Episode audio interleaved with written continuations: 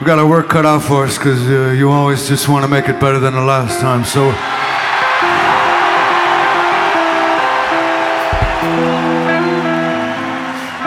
And last night, the floor, when the stage started shaking, everything started shaking, it scared the pants off us. But, uh, but now we know it's okay, so uh, we want to make it happen again. So embrace it. And away we go. You're listening to Live on Four Legs, the live Pearl Jam podcast experience, featuring Mr. Stone Gossard.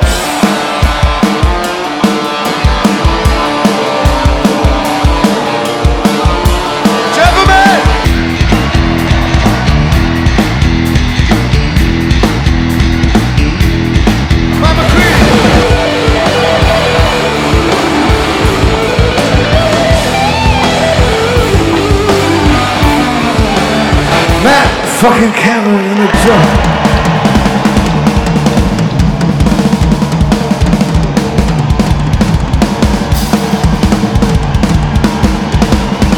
Mr. Boom Gaspar!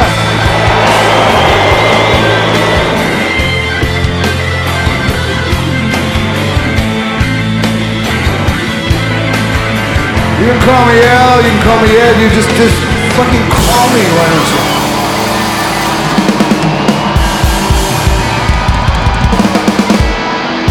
Hello, everybody. Once again, welcome to the Live on Four Legs podcast, the live Pearl Jam podcast experience. Randy Sobel here, Matt Helbig there, uh, and we got another show for you today. If you've been following along in our show catalog, you've noticed that uh, there's been a trend every month, and the trend every month has uh, has leaned towards doing a lot of MSG shows, and that there's a reason for that. It's because we are. We're doing one MSG show from per month. Uh, in a whole entire series, we're going to do all ten this year. So we're in the middle of it. We're the fourth show. This is a, a good one because you were there. I was, yeah. Little six, 15, 16 year old Matt. Uh, I remembered a lot more than I thought I would. So that's good. Took me a couple listens, is- but it's it sparked some memories. and this is your first this wasn't your first show but this was your first show that like you have a visual memorization Yeah. about Yeah. I think it was my second Pearl Jam show.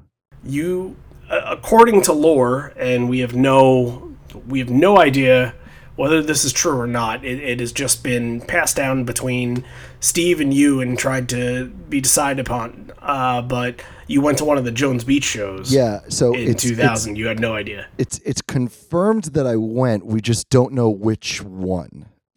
i can't i can't believe you can't remember something like that Uh, that wasn't where my mind was at the time. Uh, a, But- a, a, sh- a show was a show. It had nothing to do with whether it was if if it was Pearl Jam or if uh, John Bonham came back from the dead and played a reunion show with Led Zeppelin. It was that that wasn't really my mindset back then. but I, I I went to so many different shows, you know, back then and you know and beyond, and I feel like I remember I remember everyone I've seen in every situation. I can't tell you off the top of my head, but like give me a memory and I'll I'll be like or bring up a band name. I'll be like, oh yeah, I've I've actually seen them before. Yeah, yeah. I mean, I, I absolutely remember going, but if you know, if you ask me if it was a Tuesday, Wednesday, or Thursday, uh, you No, know, who and, gives and a if- shit and about that? And if I if I remember if they did, you know, grievance, which they might have done all three nights, then I'm not gonna, I'm not going to be able to narrow it down, unfortunately. But uh, you know, there there are there are ones that stick out and and ones that get a little fuzzy, and that one's a little fuzzy, so I, I can't. But you don't have any like visual memory of them being on stage and you watching them, Oh, no. whether or not you remember the set. I absolutely remember being there. That's how I know I was Okay. there. Yeah. Oh, definitely. Okay. Definitely that. All right. just- that's that's what I wanted to make sure because Yeah, like yeah. in my mind, the only shows that I don't remember are the ones that I went to when I was real, real, real young, like six, Yeah. seven years old. Even like seven year old shows, I, I feel like I remember. I saw the Eagles once, Mm-hmm. and I remember. I don't know how old I was. Maybe I was a little older. Maybe I was like ten. but uh, I re- I remember that. Yeah, like I, I Um, remember seeing I was on the floor for REM in like 95, 96. Like I remember that, but you know, I anything outside of of the memory of just being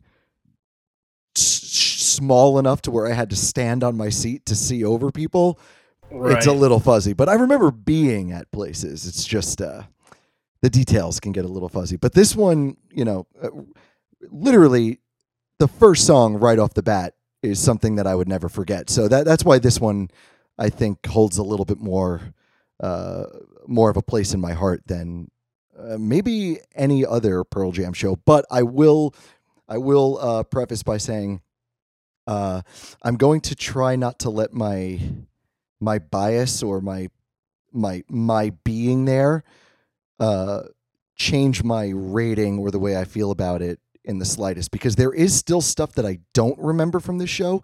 So I have to go from the the performance. I have to go f- by the set list. I have to go. I have to go by that. There are things that I'm I'm going to talk about that I do remember that did, uh, you know, make an impact on me. But I, I have to be fair too. I have to say, you know, well, maybe this song didn't sound that good. Not, I was there. It was MSG. It's a ten. So I'm not going to do that. I'm going to try really hard not to do that. I don't expect you to do that, especially you. You know, you're you're way more critical with things than I than I am. But I definitely, you know, I I think I've done it on the show before, where I've given a show that I went to, I gave it like a six or a seven.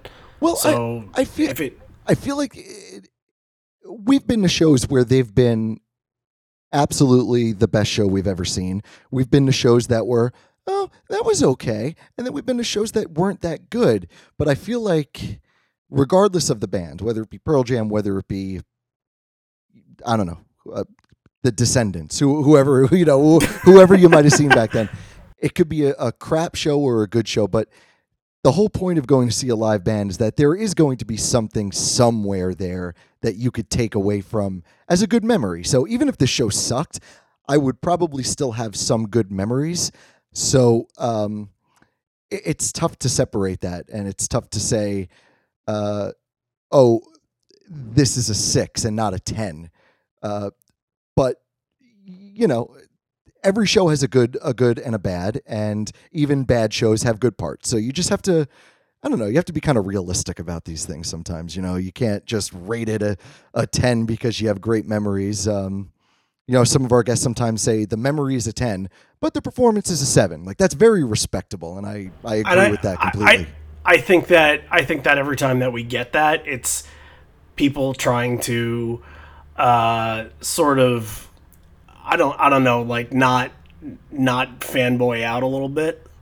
I don't I don't know if I'm right by that. well no i think you are You know what I you know what I mean? I, I do. And then, and as we we were discussing before we hit record, was that members, uh, not members, um, guests, through their memories, sometimes show us a, a different side of a show that we might not have liked listening to it. And it, as you talk about it, and you you hear stories, it changes your mind. And we both have said that. You know, we will start out with a rating that we think is a nine, and we talk it out, and we're like, "Ah, no, that was more of like a six. And then we'll have a guest on, and I'm like, yeah, this show's a five. And then you hear these great stories, and you hear these things about these songs, and you start talking about it. You're like, no, that show's an eight. So, I I think that all ties in too. You're in a weird position on this one because you're not only have to convince me and convince me that it should be higher than what I think it is, but you have to convince yourself because you're Right. in this weird position where it's it's not you know it, a it's not fresh in your head and b you don't you said it a couple times you don't have uh the memories you're treating this almost as a little bit like you treat any other show that, that we've covered. But again, some of these memories do spurn up, and, and Right. it's at a time where 16 years old, you're, you know, you're gonna be, you're gonna remember stuff, and and you're gonna mm-hmm. remember things fondly. So Well, there's this there's this overwhelming fear where there are moments of the show, like I said, that have stuck with me for a long time. And then some parts that are fuzzy. You know, there, there's some songs that are very good in here, but they're not songs that you uh, take away as a wow moment. in 2003 or you know while you're really starting to go to live shows so there's this fear listening back to it thinking "M- maybe this show that I've thought about for a long time isn't isn't what I remember it and am I not going to like it now so that was definitely weighing on my mind when I listened to the show but I I we'll get into it I I I think I'm good to go okay.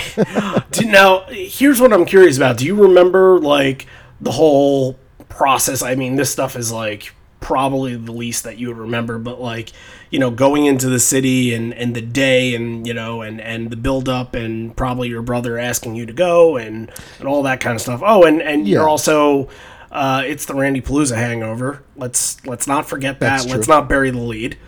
That's true. So you know you're you're coming off of that, uh, which which will really kick anyone's ass, you know. But yeah, you know, Steve back then had had a few friends that were really into Pearl Jam, and uh, you know, I, I he had a choice of people to go with, and I, I doubt we took a train. Uh, Steve might like this. There, I'm guessing more than likely we took in the the Chevy Crapalier, as he called it. It was his, it was his uh, four door silver Chevy Cavalier, uh, manual transmission that he hated.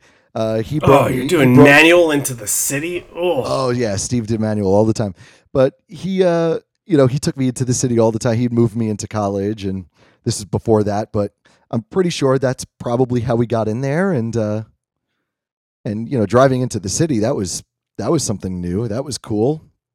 Um if if if I'm remembering it correctly, we were on like Stone Side, but you know, up a level like in the you know, the bowl type area yeah. Uh, which I feel like we've sat at a lot for Pearl Jam shows. I feel like I've seen most shows in that section in, in That Madison Square right. Garden. Yeah. It's like the, it seems to be the easiest section to get. That's like not totally shitty seats, but also somewhat affordable if you if you're buying Right. Ticketmaster or something. Um, but yeah, as far as that goes, you know, I you know, I'm I'm sure there was anticipation of just being able to go into the city with you know my older brother and see Pearl Jam, and of it course makes you feel like an adult. Of first course, all. yeah, yeah. That's and back then, you know, 2003, I was, I mean, I was fascinated with Riot Act. So, yeah, there's a there's a lot of buildup, I'm sure, um, and I try to remember it more now because now I'm left with really fuzzy memories that I wish I had. So, it's important to take all this stuff in and really try to try to remember it, not just with Pearl Jam. I'm saying just with anything, with with live shows, with seeing bands, with traveling around.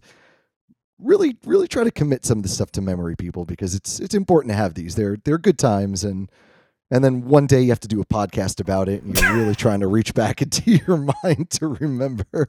it's hard. It's hard. It's hard. It's difficult. Even when we had to remember about the show that we saw, you know, a few days before recording, it, it was hard. Yeah. Well, that was. Uh, I think that was different too. It was. It was almost so fresh in our memory that we had to compile our thoughts and Yeah. try, try not to miss anything. You know, Right. it kind of worked the other way. It was, the hardest part about that was trying to remember everybody that we met that day. That was Yeah. impossible, but uh, you know, it's easy. Sometimes easy to remember a show now because you know, especially the last one that you went to, because it doesn't blend in. I think what happens is if this was maybe the last time that you saw Pearl Jam, or maybe if you've seen them one other time, maybe these two shows that we talked about, that Jones Beach show and this show that we're covering tonight, uh, maybe those would be more fresh in your memory. Maybe you'd have more of a memory. But since then, you've been to like 10, 13 shows, whatever it has been. And, uh, and, you know, so those shows kind of take over your memory of seeing Pearl Jam because they're more recent. I guess you could say it's a blessing and a curse that they frequent our corner of the stats. And yeah, because I'll take been I'll take the I'll take the curse. I'll take not remembering some shows over over not seeing them as often. you can see them you can always get the memory back. You can always yeah, kind of trace which back, I did, which I did here. So You can't go back in time to see a show, to take the DeLorean to see a show. Right. Exactly. You can't do that. So, um, all right, let's let's kick it off. This is something to start with. I feel like ever since we've been talking about this band, you've talked about this moment and you've talked about this song in this spot and how great it was. And I've always said that I just didn't think it worked. I I never like why would they do that there? It doesn't make any sense. And whenever we went to shows, you always said that you wanted them to open with this. And I said, "You're insane. Why would they do that? This is an encore Randy, song." I I don't think you're alone in thinking that. No, why why would I be? Because at the at the time, it's not like I was studying set lists, so I had never seen Crazy Mary as an opener before. And even you know when you go and, and you and you research this stuff, this is the second time out of two that it was used as an opener. It was only mm-hmm. done twice, so it, like a really not just unique, but th- this was completely rare and out of the blue. I think you're more likely to get something like this in 2003 at a night two.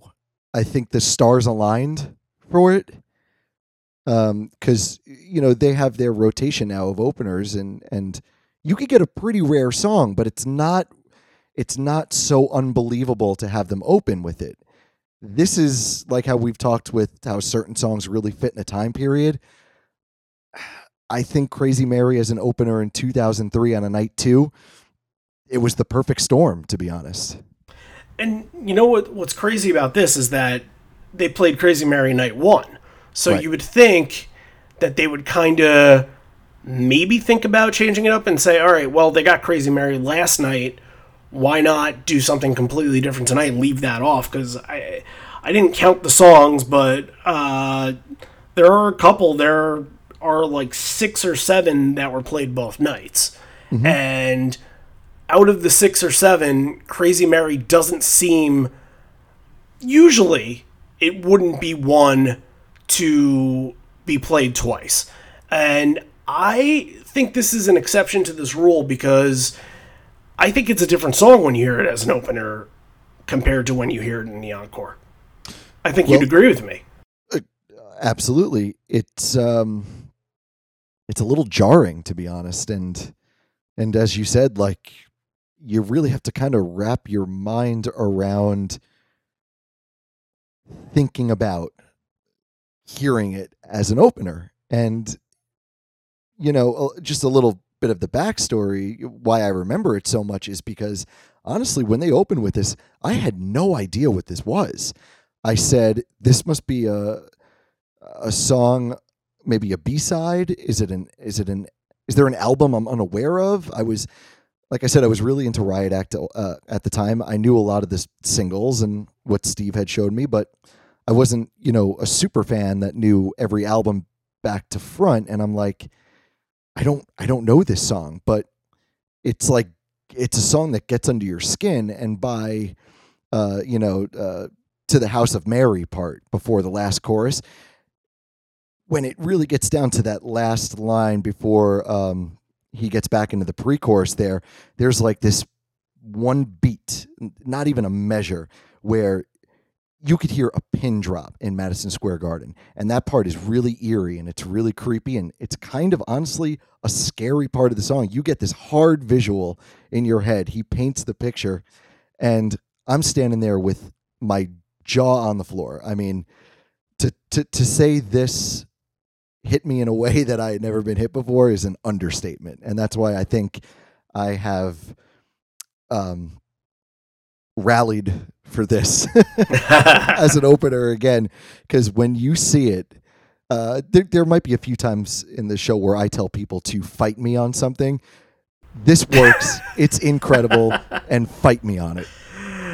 All right, for them to fight you, I think they have to listen to it first. I think, uh, you know, just kind of give them that whole open and you know hear the crowd and the roar and the beginning to this and and sort of then we'll kind of get into another topic of conversation uh, that kind of you know relates to this being an opener. So uh, Here it is. This is Matt's favorite, Crazy Mary, to open up MSG Night 2 2003. A curve in the road, an old tar paper shack on the south side of the town, on the wrong side of the tracks. Sometimes on the way into town, we say, Mother, can we stop and give a ride? Sometimes we did, but her hands flew from her side. Wild eyed, crazy Mary.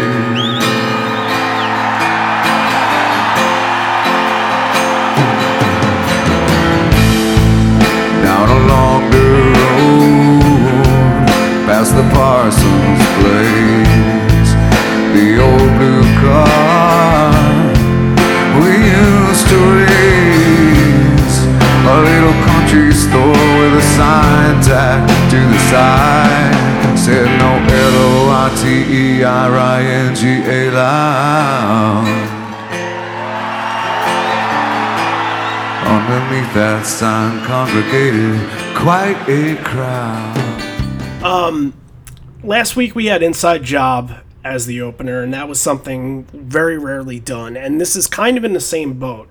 However, I think that with Inside Job, the emotion rang so high that after the song was over, you didn't and I said this last week, you didn't it didn't feel like you wanted more. It felt like you needed a break, like you were it was so powerful that you wanted to go into something really lighthearted. And this version of Crazy Mary was so much different because I feel like although it had emotion, although it sounded really good, it's always more of a jam song and I feel like this prepared you for the show better than we saw Inside Job do last week. And I compare the two because they're both encore songs usually and they're very very rare openers.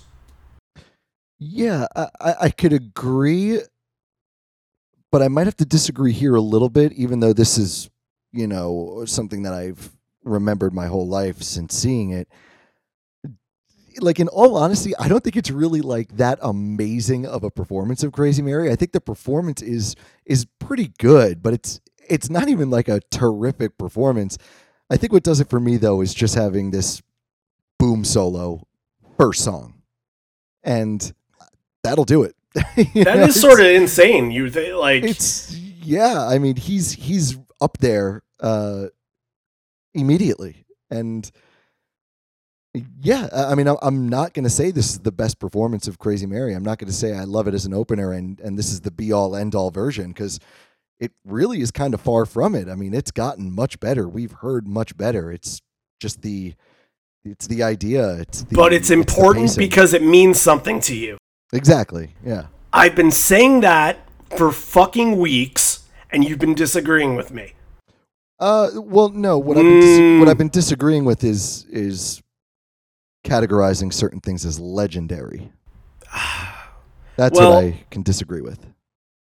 Like when when people wanted breath and stuff like that. Yeah, sure, that means a lot. I don't particularly like the song, but hell, if that was a high point for you, that's great because you rallied for it and they they took your request. That's but great. it's that emotion. It's that emotion, and I think it Yeah. becomes legendary because so many people shared that emotion, not just in that moment, but afterwards as well.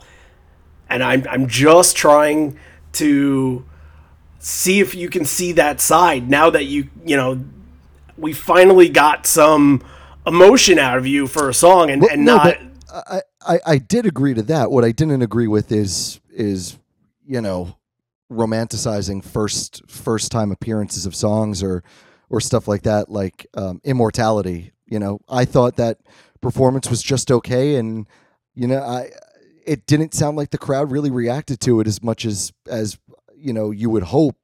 And I I still disagree on that performance being uh being um, legendary. So, and even even I mean, I'm going to backtrack to this this time period, MSG Night One, live at the Garden, the DVD.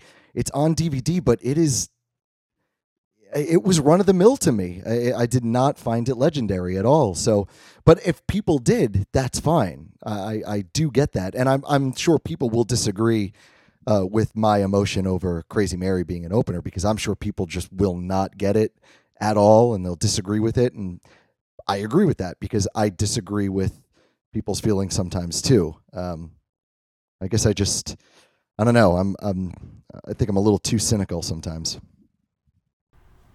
I think most people that have podcasts end up being cynical.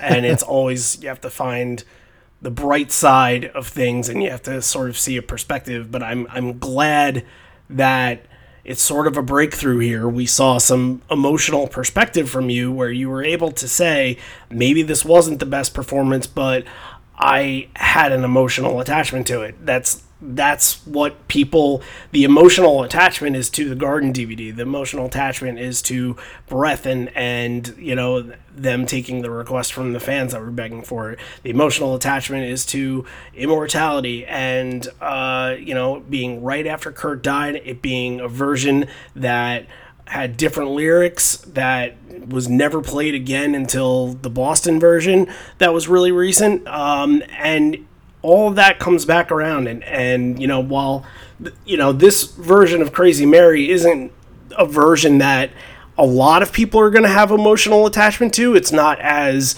you know in Pearl Jam lore uh, broken down that way. Because you have an emotional attachment to it, I feel like you should be able to understand everybody's emotional attachment to to the bigger to the to the bigger things that you might not have that attachment to. Yeah, I'll I'll always agree with people's emotional attachment, but I and I think this one is more frustration as in why the fuck won't you do this again? And yeah, and not it's not the performance really because like I said I didn't I was I was taken in by it because I there was this song I didn't know and then I've come to really like it. Actually, I've come to really love it, especially live. But yeah, th- I mean, this performance isn't. I wouldn't say this is personally a legendary performance for me because it's it's just okay.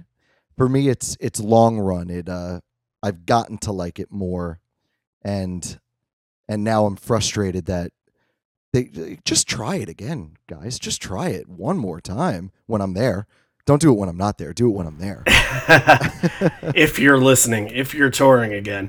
Um, I mean, they still do it all the time. I, I don't think it's completely Of course, I think- out of out of like out of the grasp here. oh, I- it's it's you know it's, they it's grasping at straws, but look. They, there's so many things that you know that they stick to. They, yeah, they they pull out surprises every now and again. Uh, e- even more than now and again, maybe every show that they're one and two, one or two surprises at. But um, you know, I feel like Crazy Mary is just so appreciative in that spot where people can, you know, uh, get the bottle of wine, pass it around, and Right. it's kind of like you know, getting closer to the end of the night. It's kind of the third quarter, and people are still really digging it and really, you know, feeling the vibe of the show. Um, and it's sort of fit into that spot, and where I don't know if they can recreate this magic again. Unfortunately, this Right. might this might just be sitting in 2003 forever. who knows? Maybe it belongs there. And before we move on, just to clarify, yes, this was great. I had an emotional attachment to this. But even though it was only the second time out of two times played as an opener, I will say this is not a legendary moment. I will find one soon.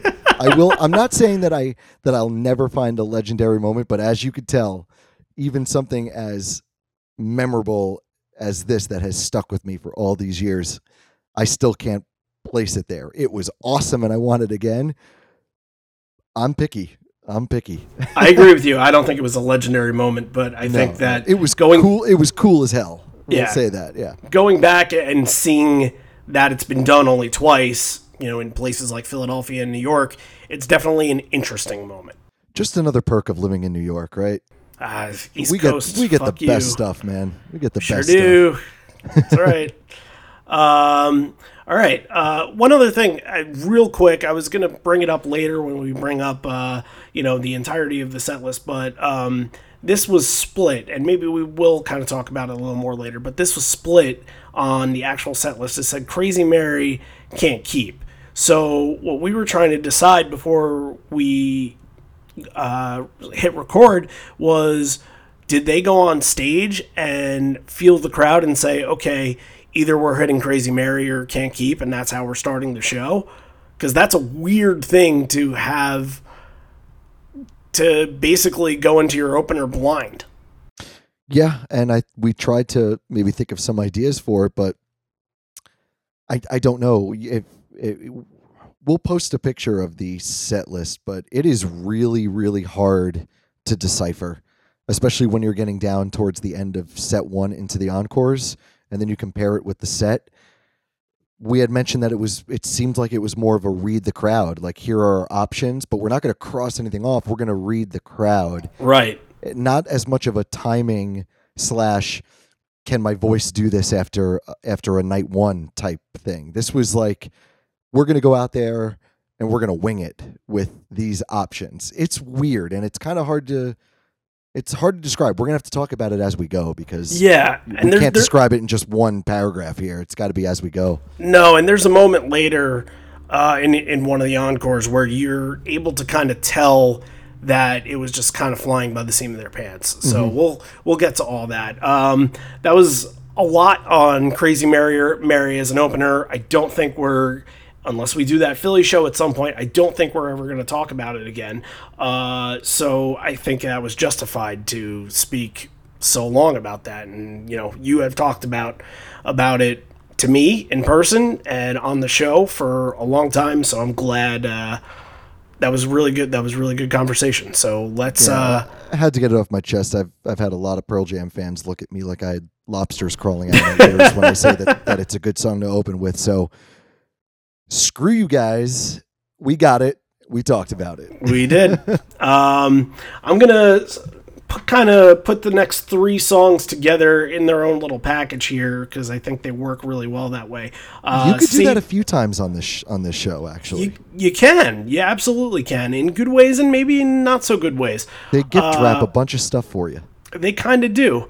Uh, but Save You, I really felt after Crazy Mary uh, was perfect because you kind of went from jam into rocker, and that really, uh, the Save You was really the hi, we're here, we're ready to go, and Crazy Mary was the let's let's enjoy some music before the music, so to speak. It's kind of like the same effect that that they had uh, in last week's episode. It's Sure. really no not wasting any time, and you have you have a a, a nice you know you're you're kind of slipping into a nice warm bath, but it's starts to boil up towards the end of the song, and then and then you're in the set. You know, it's it works. it was a little different with corduroy. I, I thought corduroy inside job going into corduroy was going too emotional into another one that was too emotional. But I liked Save You because Save You is very straightforward, very bouncing, very rocking.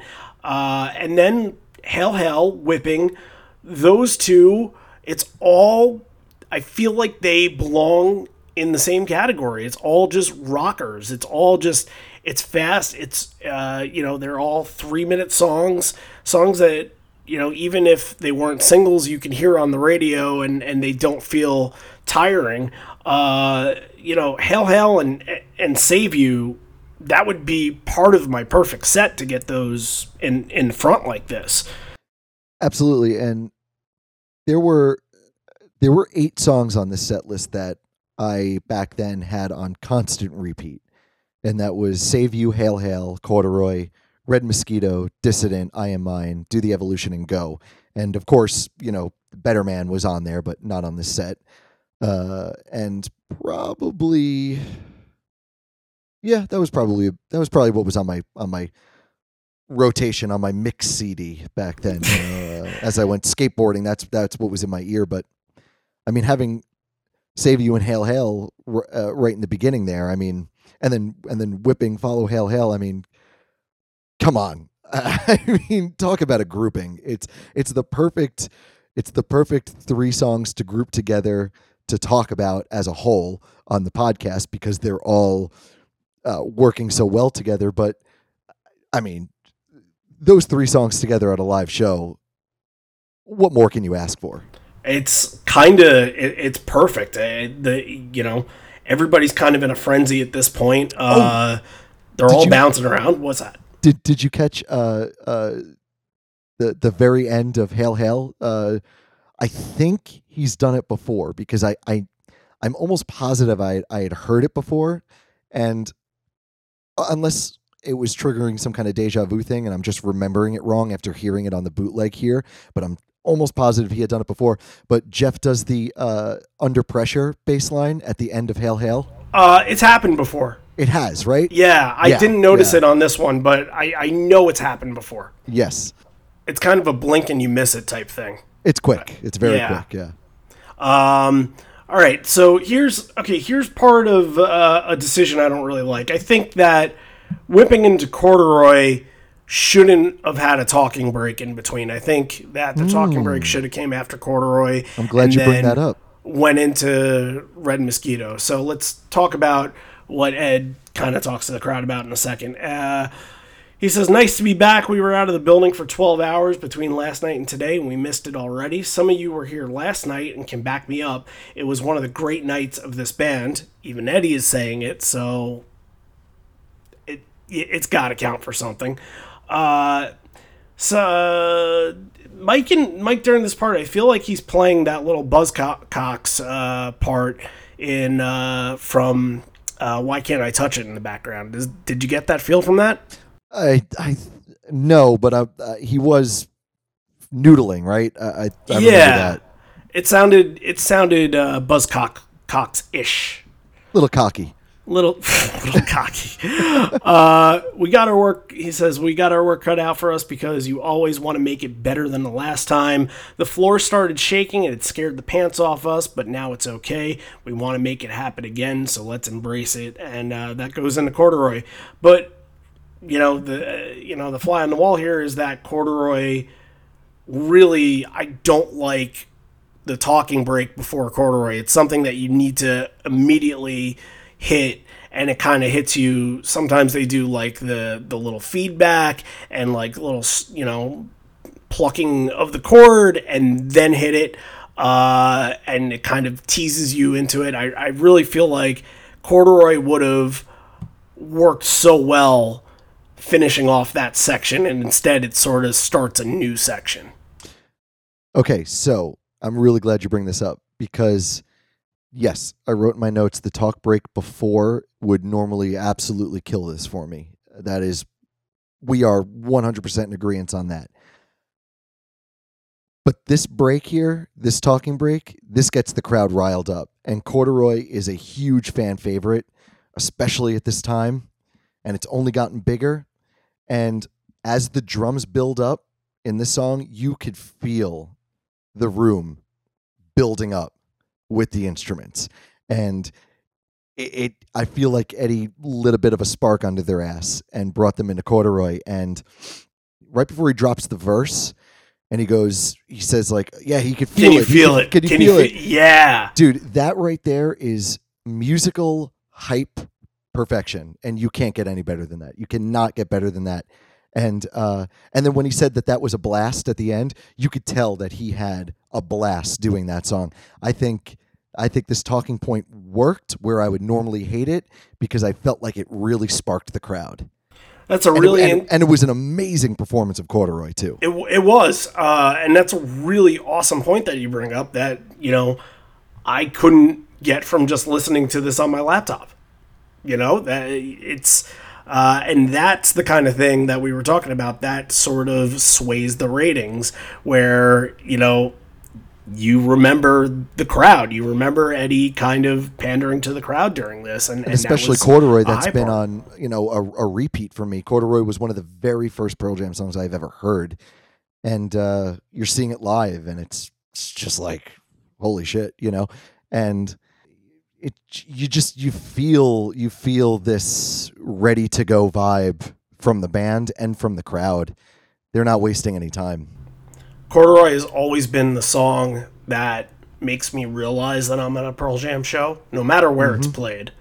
Uh, and so I can totally agree with all everything that you just said because I feel like it's happened to me before. But I agree with what you're saying too, because I think a lot of people feel that way about corduroy. I certainly do. I think that's a great point, and you're kind of risking it a little bit, um, stopping before that could kill some momentum, that could kill some some buzz. But I mean, The more you the hear- more you say it, the more you're convincing me that it didn't in this in this Right. case. Well, I- I think it's that because- it actually made it better. I think it's because you hear that Eddie is, you know, coming off of the night before, and he's he's probably just. a- a- He's he's the amazed that the crowd is still yeah he's amazed know? that the crowd is still you know at it 100 percent two nights in a row, absolutely. And I just wanted to point out too, this is at least the beginning part of of of this night is it's not really the best Matt Cameron performance, even though he says, you know, they're the they're the luckiest. Oh, you have the best seats in the world because Matt Yeah. Cameron's. We'll get to that, but uh, Matt Matt's a little sloppy Joe in this beginning part of the set, but it's not that he's playing sloppy because he's bad. It just feels like this band is like you know like the the night before was like a case of Red Bull and they're just like they're running on all cylinders for night 2. right And that's that's totally fine with me. If you're a little sloppy because you are just crushing it, uh, I'm good with that. and you got to think that the next night is is an off night Mm-hmm. and then the night after that is fucking mansfield it's the third mansfield night that's a 40 song show Yep. so they're going all out knowing that they got a they got a whole day to save up for it that's that's ballsy on them Isn't it I will just say that. is it, it's just a weird comparison, you know. It, it's the riot act era and this There- there- this there's- is slowly becoming my favorite tour era it's weird though, right? Like the, their live shows that we've covered really does not represent how the album makes you feel, right? Like it's a no it's, it's a really energetic, exciting tour.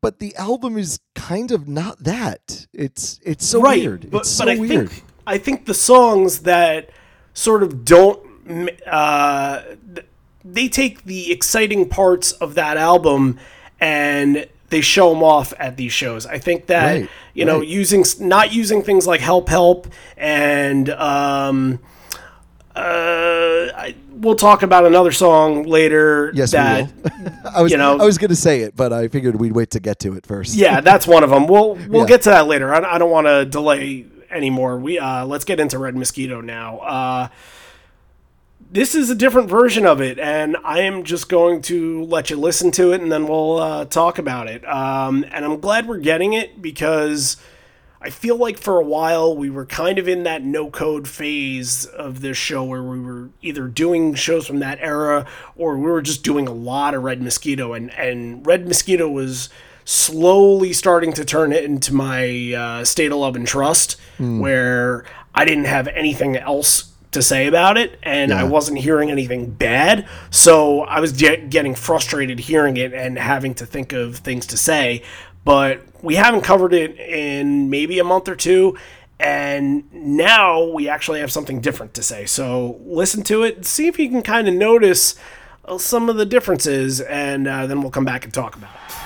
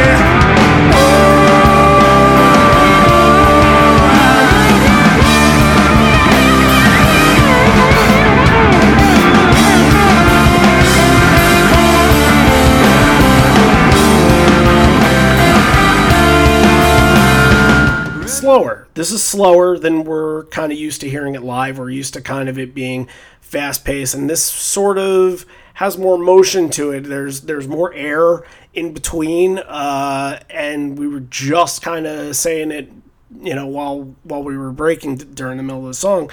Is it more bluesy? Is it what what is it about this version?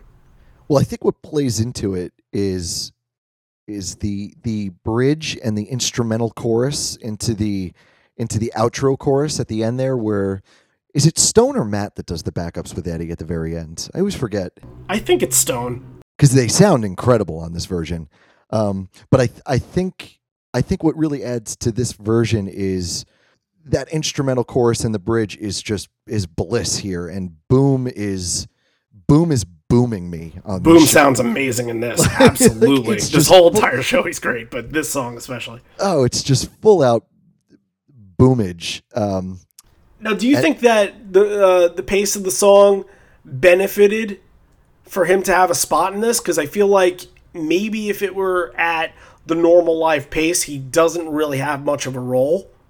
well, yeah, I could agree to that because I, I, I mean, I like this when you know when they go into it and it's, it's like, what am I like Creedence on crack, basically. You know, Creedence like on I, crack. I, like I, I do, not not that there aren't there aren't Creedence songs that that kick ass. Most do, but I think you know what I, you know what I mean. Like this is this is that, but but not that. This is Right, More, this this, is, is- more.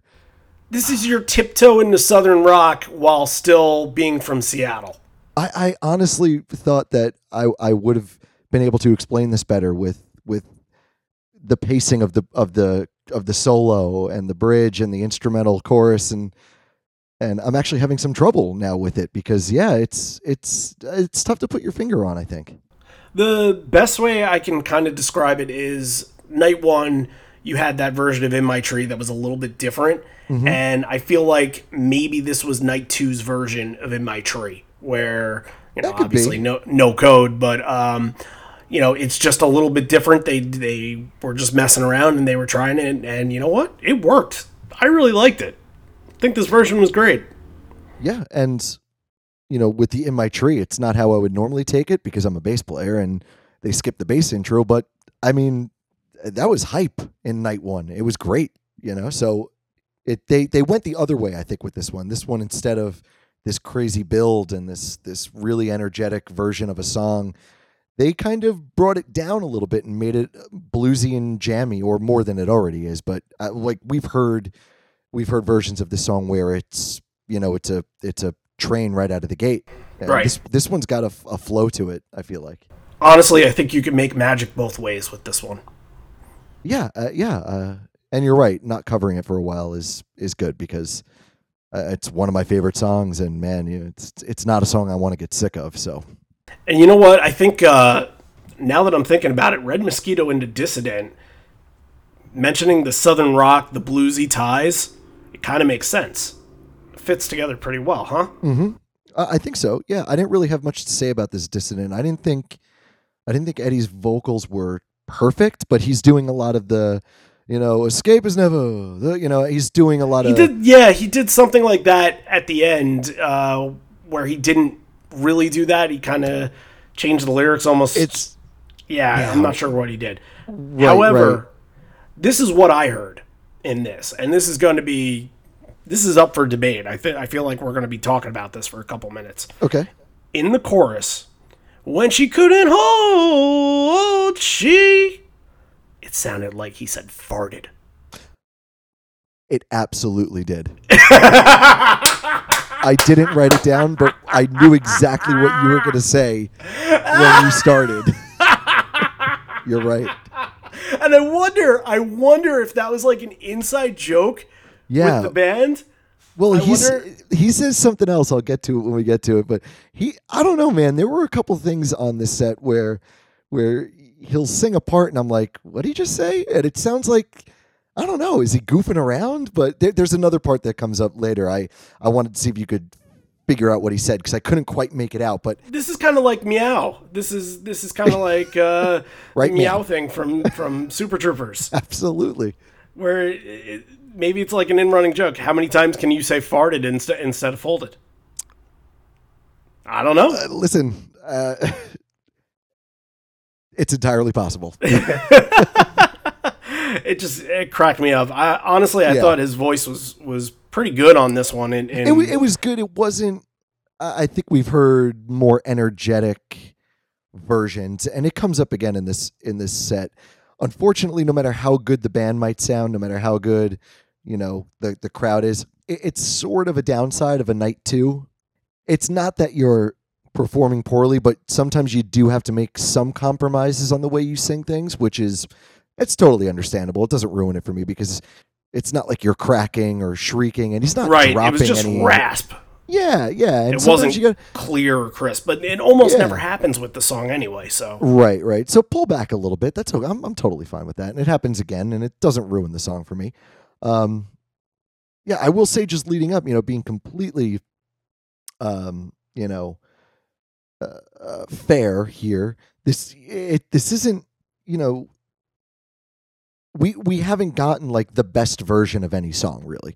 This is this is so far it's a it's a pretty great yet um, straightforward performance. You know what I'm saying? Like, yeah, it, it meshes well within the rest of the show. yeah, like it. It's it was not the greatest hail hail of all time.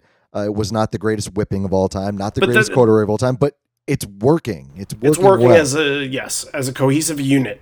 I'm not gonna. I'm not gonna say this was the best dissident ever played. Fuck you, because that's just not true. But I mean the the the flow here on this set is is exactly what I want. It's the best decision made for this set. Right. I feel like a lot of these songs are the best decision. And you know what? This this set and it has a lot of ties to that to that Fenway show we went to because there there are a lot of songs in this set that I just I think of you when I think of these songs and like how they're they are your songs and Red Mosquito is one of them. I Am Mine is another one that we're gonna mm-hmm. get to in a second. Go that we're gonna talk about later. Anytime I think of Go, I think of you because we that first show that we went to, they closed a set with Go. Okay, now now you're just now you're just reading off my notes. Well, I actually I actually have something written down for that later on because I think I think of the same thing when I think about Go, but with you. So we're, on, Ah! the, we're on the same page. Yeah. yeah. Okay, interesting. so, I, I'm I'm interested to know like what songs make you think of me Uh, because definitely- like I have my certain songs that are like this is a Matt song, like Crazy Mary, this is a Matt song. Better Man is a Matt song. for you, it's you know off the top of my head, it's a corduroy. Uh, absolutely. Um, probably save you after after Fenway because Yeah, you were talking that up a lot. Given to fly for you too, but for different reasons. Because because I I I then try to it becomes a, a real critique thing for that oh, one. if we're Uh, if we're but, like, talking you know- negative reasons, I can Yeah. give you Long Road and Uh, stick that up your ass. Well, no, no, I no, uh, I wouldn't say I wouldn't say it's uh, given a fly would be negative for you. It's more of it's it's I, I look into it deeper now because of you, which is not a bad thing either. Uh, but fair. yeah, I mean, with you, I you know definitely um, definitely state and spin the black circle, and of course, of course, rocking in the all of course, rocking in the free world after you just wiped the floor with everybody in the fantasy league. So that that's a. But you know, uh, I think you missed Brain of J. Did you say Brain of J?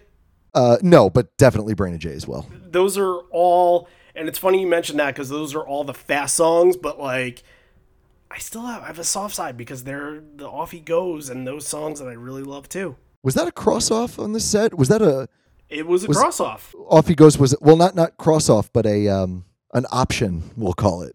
Yeah. Okay. Option. It it is definitely a part of this. Yeah. yeah, so we'll get to that. Yeah. All right. Enough of the love fest. Uh, but this this right here is is is a Matt song. Oh man, you Um, want to you want to get off the love fest and then you want to go into this song. Oh boy. Yeah, right. Um, I, I remember you saying before Fenway, every show I go to, I get I Am Mine.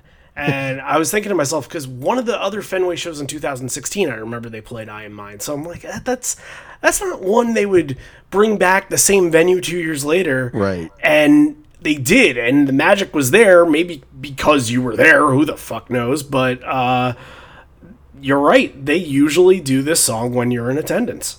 I I don't know. I can't I can't explain it. Uh, No, but that's what reminds you know when I when I, I think of this song. I think Yeah. that's why I, I think of you when I think of this song. yeah, and and so are you? I, I can't remember. Are you like take it or leave it on this one? This version or No, just song? just the song altogether. No, no, I'm I'm take it. I'm I'm Okay. very much like I am mine. Uh, I wouldn't get it tattooed on me, but No, no.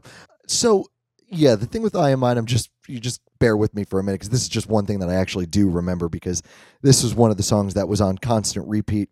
This version is it's okay. Uh, you know, he does what does he say? Um, you are yours. You are in between yeah, is it- yours. Yeah, it what that's that's not catchy.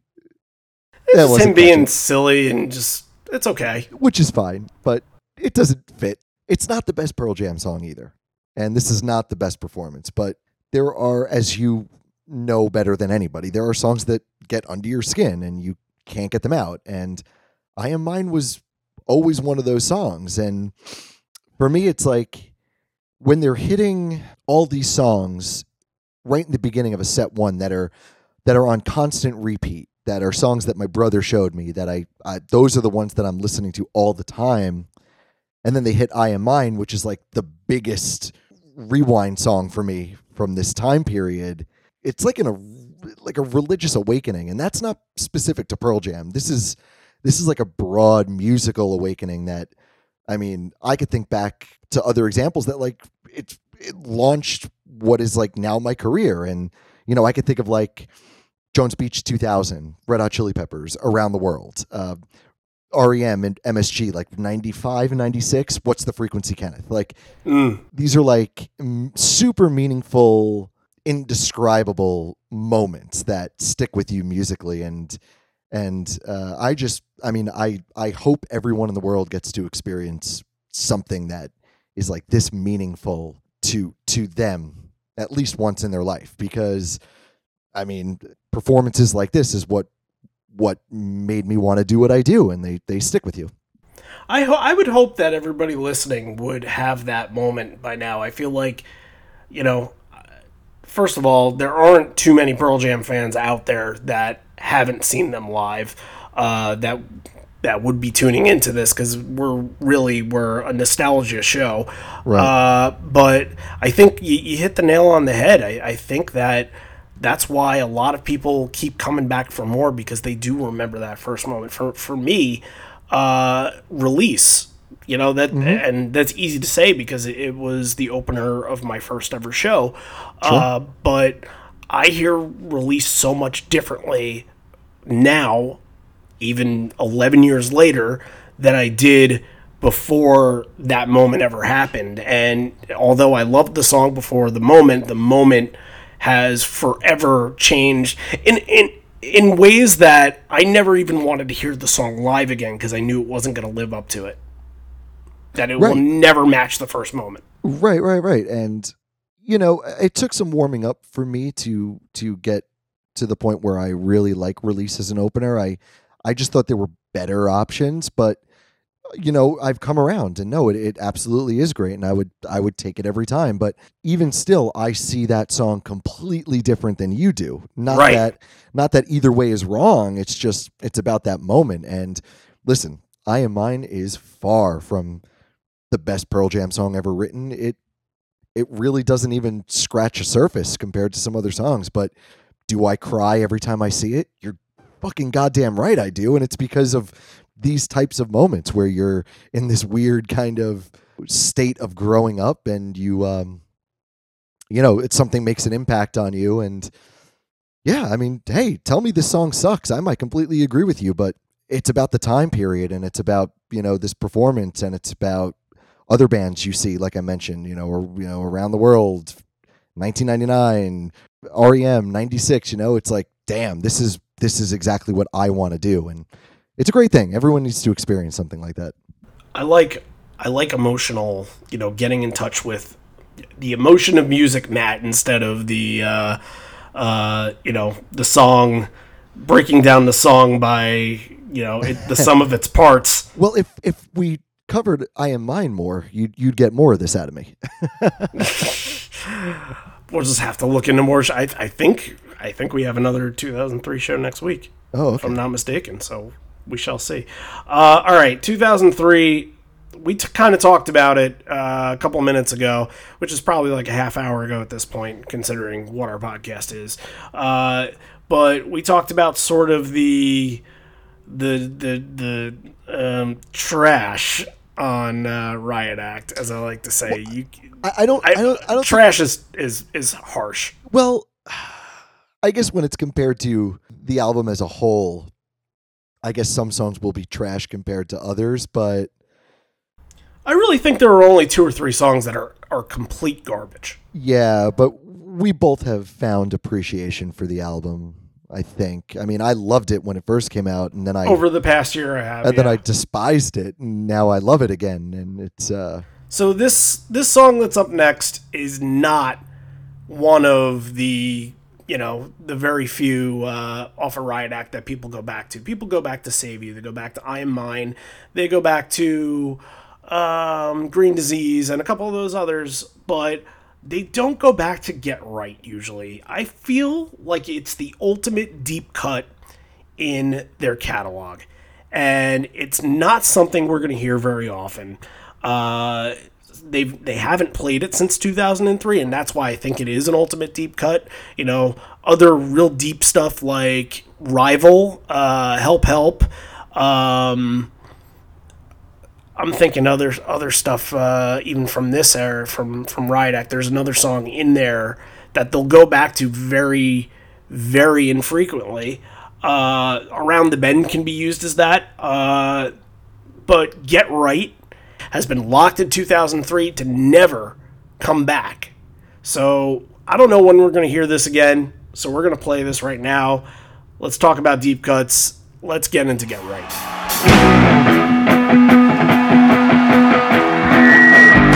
I want for to lay down. I'm waiting till sundown.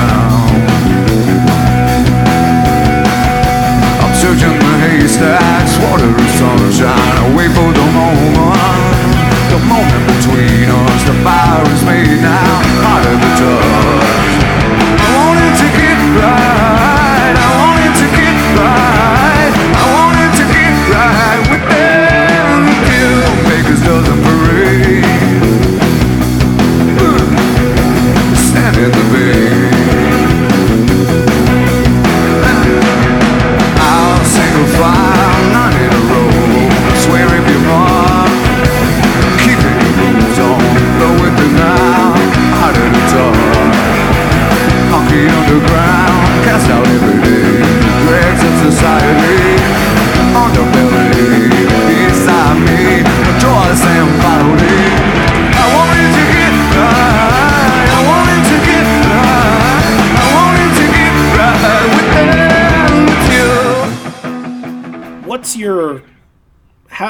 How do you feel about this as a live song? Because I I I I got right away why this never turned into a better live song than it is, and why they've left it off, like I said, with those other songs that really don't come back a lot. yeah, it, you know, it's a mid tempo and it's a it's a pretty monotone song, and and honestly, it's a bit of a bummer until you get to a, pretty good solo. I mean, this this solo here is is very good, and Under uh, underrated solo, I agree. Yeah, yeah, and and I think the performance here sounds good, but it is a really tough live song. It it doesn't really fit anywhere, uh, and especially in a set like this. This song does not belong in a set like this. To be honest, it's completely out of place. it is kind of out of place. The one thing that stood out to me was um, how, I guess on the recording, how close how close the chorus and verses lyrics are together. Because you hear after um, Ed does the part, "I want to get right, get right with it with you," and it goes right into the verse, and he has no, he can't take a breath, and he kind of loses a couple of words because there's no way you can get from chorus to verse that quickly. At at a live pace. Yeah, There's that's no where- way you can do that. that, that's where you know Cameron's got to end that chorus or something, you know, and lead lead Eddie in. It it needs to be worked better, reworked for a live setting because it's it just doesn't. I, I I hate to say it doesn't work because I I don't hate the song on the album. It's not something that I go back to, but See, this is one of my least. This is definitely one of my least favorite on this album, if not the least. I don't think it's the least for me, but it's there's no trans there's no good translation here live. I just I don't think it belongs to be honest. I think it belongs fine on the album. It it serves a purpose question mark maybe dot dot dot live though I don't get it. But that's why it's so unique because you know, out of all their albums, Riot Act has not been one that they've decided to to cover front to back live. So it's Right. not like you can get that you can get this during that, and it was kind of like, oh crap, well I got Get Right as as sort sort of a stat, and sort of to see it in 2019 would kind of be astonishing. Uh, you know, Pearl Jam doesn't have a lot of songs left in that era. Like I was saying before, songs like Rival, Help Help, uh, Help Help was played twice in 2018, which is kind of amazing because I think it's only been t- played 12 overall. Around the Bend was played twice last year. Uh, you know, th- those are songs. Even those songs have been brought back. I, I feel like Get Right is one of the very few that hasn't been brought back from its album year. Uh, only two more times they played it after this. 17 times played overall. Uh, just really, it's really tough. It, it's, uh, you know, I wonder, I wonder if this is the only one that that's really been left out like that. Oh, Bushleaguer two. Yeah. But- you know, it's yeah, it it just doesn't translate that well and and even though I I do like Riot Act, I it I like it and I've learned to like it and I I think I think I've matured into it. You know, back in 2003 it was all I was listening to because it was it was new, it was fresh, it was different. Then I went cold on it for a long time, but now I, as I'm, I've gotten older, I appreciate it now. But I'm going to be honest, man, with with songs like this and song, you know, some of the other songs that you mentioned, when it comes to a full show, a full full full album set, you don't really have a, a full show there, to be honest. When it comes to Riot Act, is It is a little weird, yeah, you, especially they're not going to play Arc, so that's yeah, you- already. you, you really you, it- it's lacking. You don't have it. You know, it's Yeah. not a, it's not a ten. It's not a yield. It's I did write in my notes that I thought, um, and I've always thought this, that maybe it only got on the album because it was one of the very few songs that, that Matt had written lyrics for. This is a Matt Cameron lyrical song. possibly. Uh, and I don't know. The way that this is placed, I think this is after You Are. Down would have worked really well after You Are on the album. I've said down would spark some some much needed life into a section of Riot Act, and It needed um, some pop. But honestly, Green Green Disease is poppy, but it, it sure, needed a little more pop. Sure, but I, I think I think down ups the green disease pop a little bit more, and it uh Does uh, it fall out of favor I- because of I- that? I think it's just I think that would be completely out of place as well. Unfortunately, 15 songs is a lot, especially compared to the rest of their discography that Mm-hmm. usually don't go past 12 or 13. In some cases, it's just 11 or 12, you know, that, Mm-hmm. Yep. that's, it's really low. So, uh, yeah, let's, okay, let's move on from that a little bit. Uh, Given to Fly being next, um, it had the feel of a pretty epic chorus here. Uh, how was it live in this spot? Um, you know, I don't I don't really remember giving a fly, and I'm I'm surprised I don't because I was kind of laughing to myself when I was listening to this. I was really trying to mem- remember as much as possible, and there there's a lot of stuff that does stick out in my head, as I said. And I thought maybe this would be one of them because this was always one of my mom's favorite songs, and she would listen to it a lot. You know, she with Steve in the house and listening to Pearl Jam and "Given to Fly" was a song she really liked, and I even remember I remember being at a show. I think it, it must have been the show, and they started playing it, and Steve said, "Oh, this is mom's favorite song." I'm like, "Oh yeah, this is that song." Given to Fly has become kind of forgettable for me, honestly. Uh, Ooh. yeah, and Even with it being your mom's song? I don't care if my mom likes the song or not. I don't it's just emotional attachment. To I guess that doesn't really do anything for me when I'm seeing the show. but uh, sorry, mom. But um, yeah, I, I- glaze over giving a fly now. To be honest, that's interesting because I Well, think okay. Well, uh, I will say until until Fenway this year yeah, because that Absolute- now that that was that was unexpected. Absolutely. Uh, but I, I think the reason why I wanted to ask you if you remember this moment because I specifically went into my first show, and if I had a top three, I think it was Rearview Mirror, Black, and Given to Fly. So Given to Fly really stuck out to me, but it didn't meet my expectations, and that's why I've kind of had this wishy washy, uh, you know, back and forth with it on this show. Sure. So I, I think mine at this point that the top ones for me would have been go I am mine and um, probably do the evolution because I I not better, man. I uh uh yeah I don't know maybe better man because I you know I had listened to that song a lot but I also watched the music video for Do the Evolution a lot too so Right. Uh, we go from giving a fly into evacuation, and oh boy, evacuation, evacuate is the word here. Uh, this was a bit of a mess. Um, little sloppy little sloppy just, just a bit outside.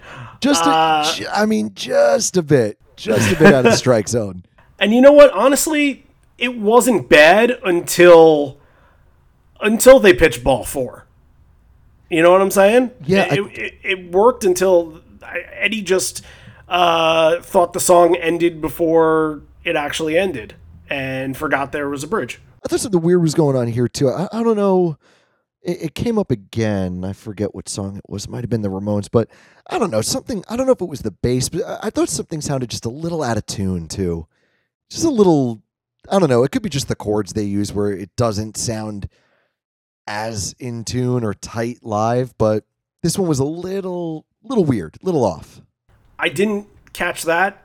Um, I was very, I was more kind of. It might not have been the song to- then, but yeah, I, I I thought it was evacuation, but you know what? I might remember it as we as we go along here. But yeah, and you know, as as I said uh, from doing this podcast, I really love this song now, and especially live. But I was thinking, you know, back then, you know, sixteen year old Matt, I probably didn't get this at all. I didn't know what binaural was. This was like this was probably Japanese to me. I, Yeah, I this- no idea. You know, this would absolutely seem like filler. I think my first Pearl Jam show, I go back to, um, I think I think Who You Are was kind of filler for me at the time because it was sort of not. I don't know. It's not really a popular song by any standards, even though it was a single. Uh, so when I heard it, I was just kind of like, I kind of know it, but uh, it's tough for me to sort of sing to it, you know. right? I think that, but evacuation at this time, you probably don't know at all. No, no. Yeah. I- and if, if I had heard it at, at the Jones Beach show, I, I, I wouldn't have been able to tell you. So Ancient history, ancient, ancient history. Um, and you know what? The just- band. Oh, you know what? I was. I'm sorry. I was just trying to think because you mentioned who you are, but those were at the those were at both of those uh, 2008 MSG shows. I was trying to think. I'm like, I know I've seen it, but that was the one they did that back to back, right? Right? Yeah, they, did a bunch of real, both nights. Yeah, yeah, real weird ones back to back that they don't usually do right. at all. So, uh, We've talked about guess- that before. I just had to fact check myself on that. I couldn't remember. I guess we'll get to that in a month. That'll be the next MSG show, Oh 2008. yeah, yeah, yeah. So, it's coming. First It's show. on its way. It's on its, way. it's- you'll get you'll get some emotional shit out of me. That's for sure. Evacuation, though, uh, the band kind of evacuated it uh, again. Only you know it it's kind of fits in that category that we were saying before with with Help Help and Rival, where they don't really bust it out. Uh, they have busted it out since, but not a lot. Uh, but I, I want it again now. I have a feeling it'll kick ass now. Re- I I have no idea, but um, since this night, they've only played it five more times. Yeah. So yeah. so it's- it's so it, so it's due. We could say that, right? Well, considering 2016, the binaural uh, show, I don't know. I honestly don't know. And, c- considering saying it's due means nothing to Pearl Jam and the way they No. songs. So No. And, and now it could just be like, screw it, we don't want to relearn anything anymore. yeah, pretty much. So, uh, even flow spot here, and I think this was a perfect time for even flow, maybe even a little too, a tad too late for even flow. Uh, but you know what? It it gives you. I feel like we've been covering even flow a lot, where it's been way earlier in the set, and it just has felt too early for even flow. And this really feels like you're in the middle of the set, and this feels right. Yeah, it feels right. The only thing I had written for this one is that I don't think having evacuation before it did it any favors. Because Probably not. Just, it just wasn't great. So Probably not, but I mean, uh, even, even flow was great. And even flow stands on itself. yeah, evacuation kind of brought me down a little bit though. Um, yeah, this is really energetic version. Look, we can go on and on all day about how Mike can shred during this song like there's no tomorrow. Uh, you know, it's just, it is. I don't want to say it's par for the course because eh, you know it's it's it's not really a. I don't know what was this one. This one was under ten minutes, so we could say par on this one. right. But what I'm saying is he shreds on this every night, so this is no this is no surprise to anybody. You know, so There's no drum solo, there's no drum solo in this. so it's it's I think it was I, a I couple think it's years par. later. okay. Um, all right. So Ed does shout out to McCready and says, speaking of guitar players, this is one you know. He's from around town. He they are one of the greatest American rock bands of all time. Uh, which is funny because I actually think the person talking is in one of the greatest American rock uh, rock and roll bands of all time. That's that's a good discussion because I you know without bias you can legitimately say that Pearl Jam is is top three. When it comes to live bands, come on. No, when it comes There's- to there's re- bands, when it comes to Oh. music, I uh, that is a little biased because, uh, as we've said before, there are people that that don't even know Pearl Jam exists anymore, and they're Uh, surprised when they hear from them. I know, Uh, but it also but- sneaks up on people. Yeah, yeah. I think, I think being somebody that, or you and I being people that are, yes, we're fans of Pearl Jam, but we are just fans of music altogether.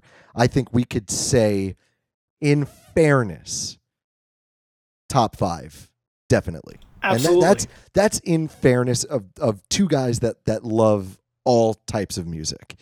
but you know what? I think also, we're a little biased. I think that I think that I would have to put the Ramones close to the top five too, if if not just for you know what they brought to the music industry and how they changed the music industry. I think they have to be top five. I think Ramones would 100% be uh, be top 10 for me because what I would have to do is break it down into into the genres. What have you done for a genre? And Pearl Jam's got to be in there. Yeah. Ramones have to be in there. Nirvana, Uh, as much as I don't want to put them in there, they have they to. they they deserve it. Yeah, if you're making a completely unbiased list, that might be a fun thing to do where you and I make a completely biased list and then we make a completely unbiased list. That would be could fun. we could see how how we battle our inner selves in making the same list twice, you know.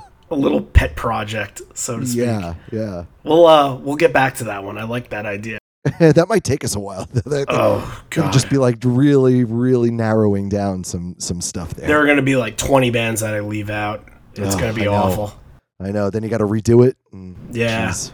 The nice thing is you can kind of skip the 70s because it's all like Boston and Kansas. Anybody with a uh, uh, a name of a city in America, those were the American bands of that era. We're gonna we're gonna get right back to the set after I say this one thing though.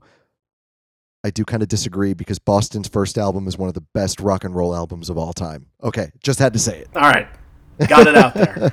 Uh, all right, so he says they played almost uh, 2,300 shows, but never played in this building, which is amazing. Um, We've never done this before. Yet, yet it doesn't change their legacy at all. No, no. Why would it? Their that legacy really- is that- CBGBs.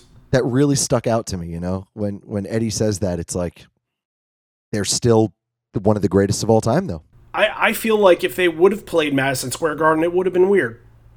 Could have been. Could have Seats, been weird. seats at a Ramones show. Not Security. not into it. Not into it. No, no, not into it at all. It needs to be you, your your ear needs to be on the speaker. Uh, you need to have no room to breathe, and you need to have at Soaking least wet 12, sweat. 12 other people sweating on you. Yes. Yes, covered in. And- do you you don't know if it's if it's gin or or bodily fluid that is soaking you? And but also you're, you- you're soaked. And also, you are 90% sure to get punched in the face. or or to contract some sort of hepatitis. All of those things equal Ramon show. Absolutely. All All those old pictures of the Ramones at CBGB's, you could you could look at a picture and you could you, could, could smell smell, that picture. Yeah, you really can. Just looking at the walls and Oh, and I love it, and I love it. yeah. Uh, so Ed says we've never done this before. Uh, he wants to make a phone call from the stage. Uh, he wants to call Johnny and play him a Ramones song. So he takes out his flip phone, gives him a call. Um, he leaves him a message. He's not home. He says the fucker's always home. Uh, and here's the message that he left him. We've never done this before, made a phone call from the stage, but I was gonna call Johnny and play a song.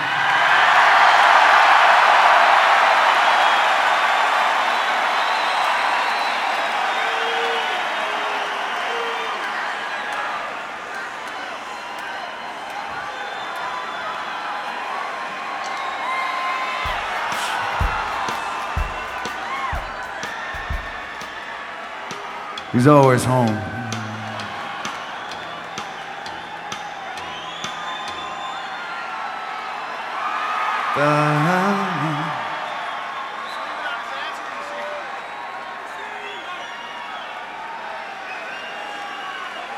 Hey Johnny, you fucker, why aren't you home? All right, this is uh, it's Eddie calling, uh, and also uh, the people of in, in New York here in Madison Square Garden.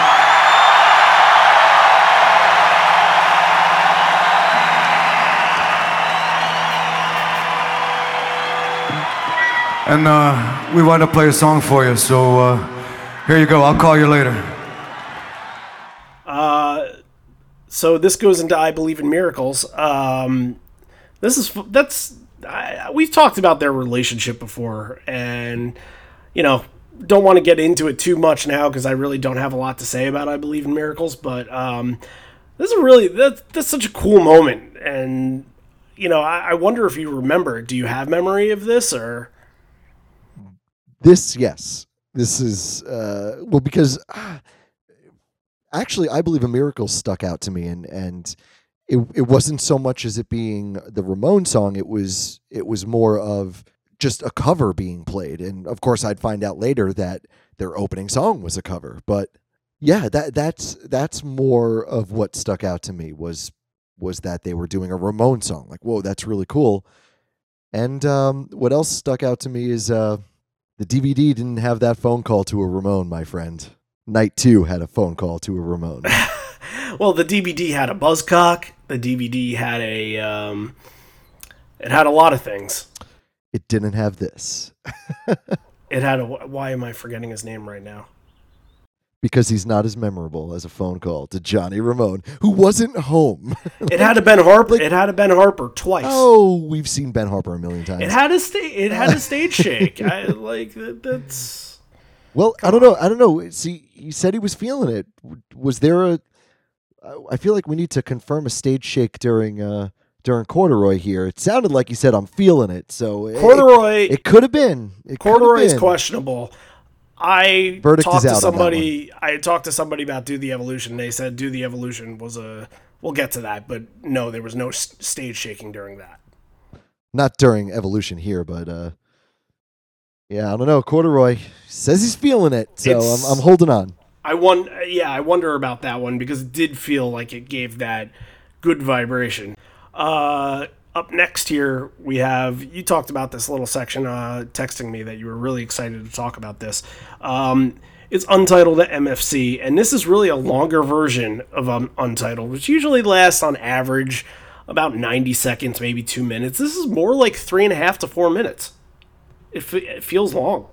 Yeah, this this goes out of untitled category here. This is just a this is a song. Just And then he it's a good two and a half minutes or so. Yeah, he he improvs a little bit. He says, "I'm reading paper. I'm watching the news." He says, uh, "Johnny, I hope you get this message," uh, which is is great coming off of what just happened. Um, Oh, that's right. he- He had the lyric change. Yeah, yeah, yeah that's right. Yeah. Johnny. Yep, yep, yep, yep. and uh, then it kicks into MFC, and the build feels really big, but MFC should have started really big, and I feel like it didn't start as big. I feel like it should have had more drive. It gets in once they get into that part in the first verse where the drums come in and it really kicks into gear. That's when mm-hmm. it started, but I would have liked to to get that song started right off the bat. Yeah, we've heard better. We've heard better. And Eddie threw you his little chewing noise. He'd started to do it the first time and immediately stopped. And I'm like, oh, he's not just going a little bit. It's like he's gonna he's gonna do it like when he starts to scream in the beginning of Corduroy and then stops, and it's like, okay, I don't hate that. So I said, oh, okay, this is gonna get a pass from Randy because he he started it but didn't finish it. No, the next chorus he was right back into it, and I laughed. it's it's one of those things that like I kind of like when it happens now because because it's something to talk about. yeah, and although like I hated it to begin with, I I, I kind of like that we get it, and I kind of like to hate it, but Well, I speak yeah. positively about my hate for it. I, I think it's kind of really annoying now too, but I really look forward to hearing it because because it just it just makes me laugh. It's just Is it gonna happen? Funny, you know. It's yeah. Is it gonna happen? right, right, right. Uh, all right, so we get uh, from MFC into Deep, and Deep kind of made sort of a resurgence back in 2003. Came off a, an eight-year layoff, not being played since uh, 1995, and after 2003, it actually took another hiatus uh, until 2009, and and from 2009, it, it really. Um, it came back, and it, it's been back every now and again, but it hasn't been uh, a total easy song to get. Uh, but I think I think it was ten or eleven times that they played it in 2003, and this was one of them. I want to play it because I really love how the beginning sounds here, and I think that this was a really good version. So uh, let's get into deep.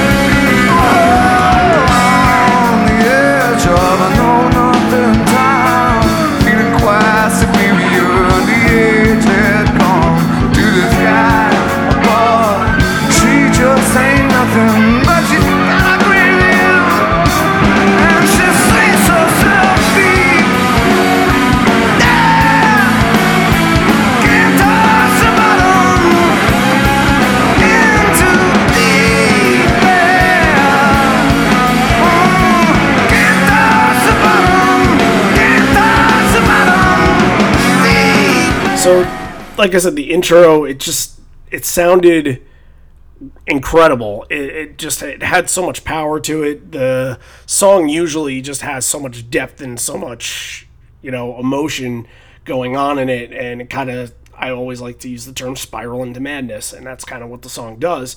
Uh, and might be one of my favorites of the night. However, the last time we heard Deep was with one Dave Abbruzzese and nothing is beating his drum beat on on Deep. Yeah, this was a this was a really good deep, but again, this is one where you know Cameron is. I feel like he's really amped up, and when you compare it to a Dave A uh, version, it's kind of tough to compare because that was a very very good version. This is strong though. This is strong, but yeah, Dave A on deep, man. Yeah, That's it. I That's where it's at. That's where it's fucking at. I don't think it can be topped.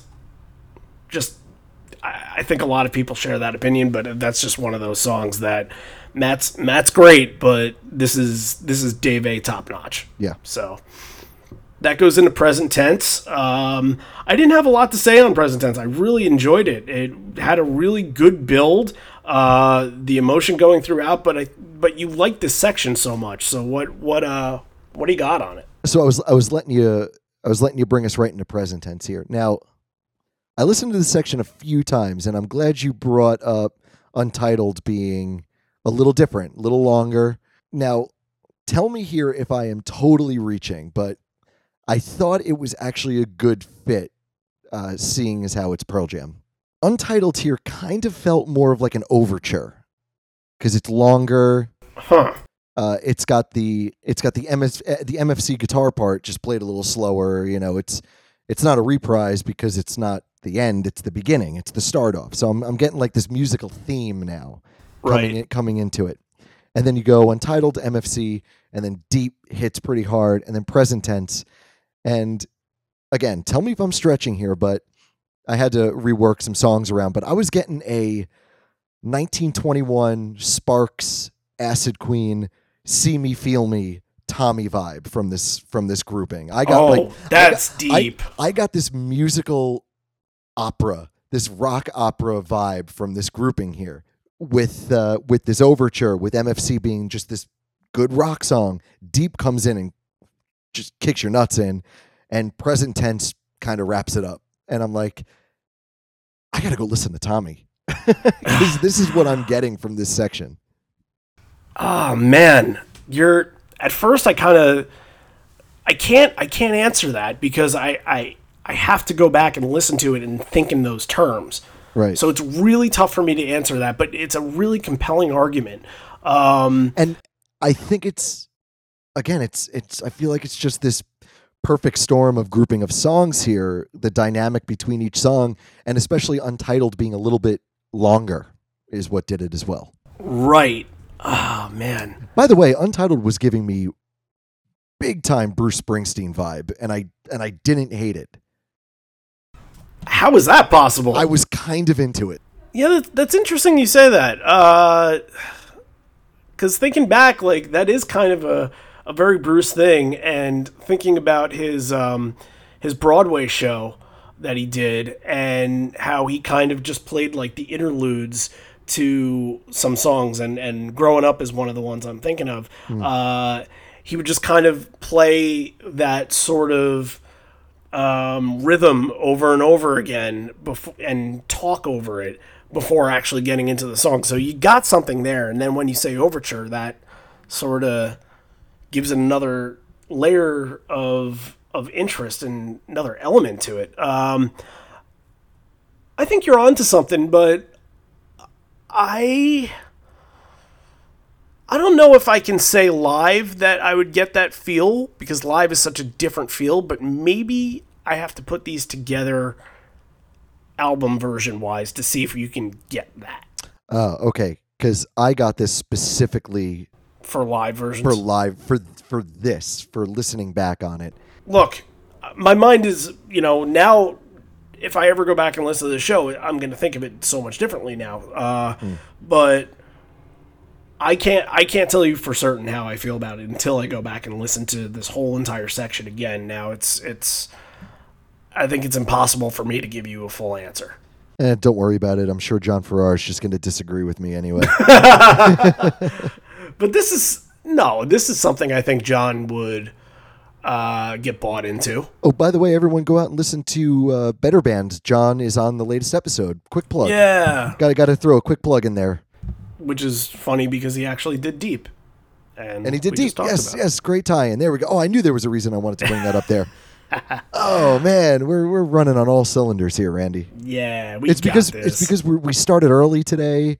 Uh, we had time good. to actually set up and listen to this stuff. Yeah, we're. I, I think we came into this with good heads. I think so. Yeah, this is this is a good one for sure. You for you especially, you're you're in way more positive mood because this has just sparked some some youngin memories out of you. Uh, for me, it's just I, I'm I'm enjoying your positivity.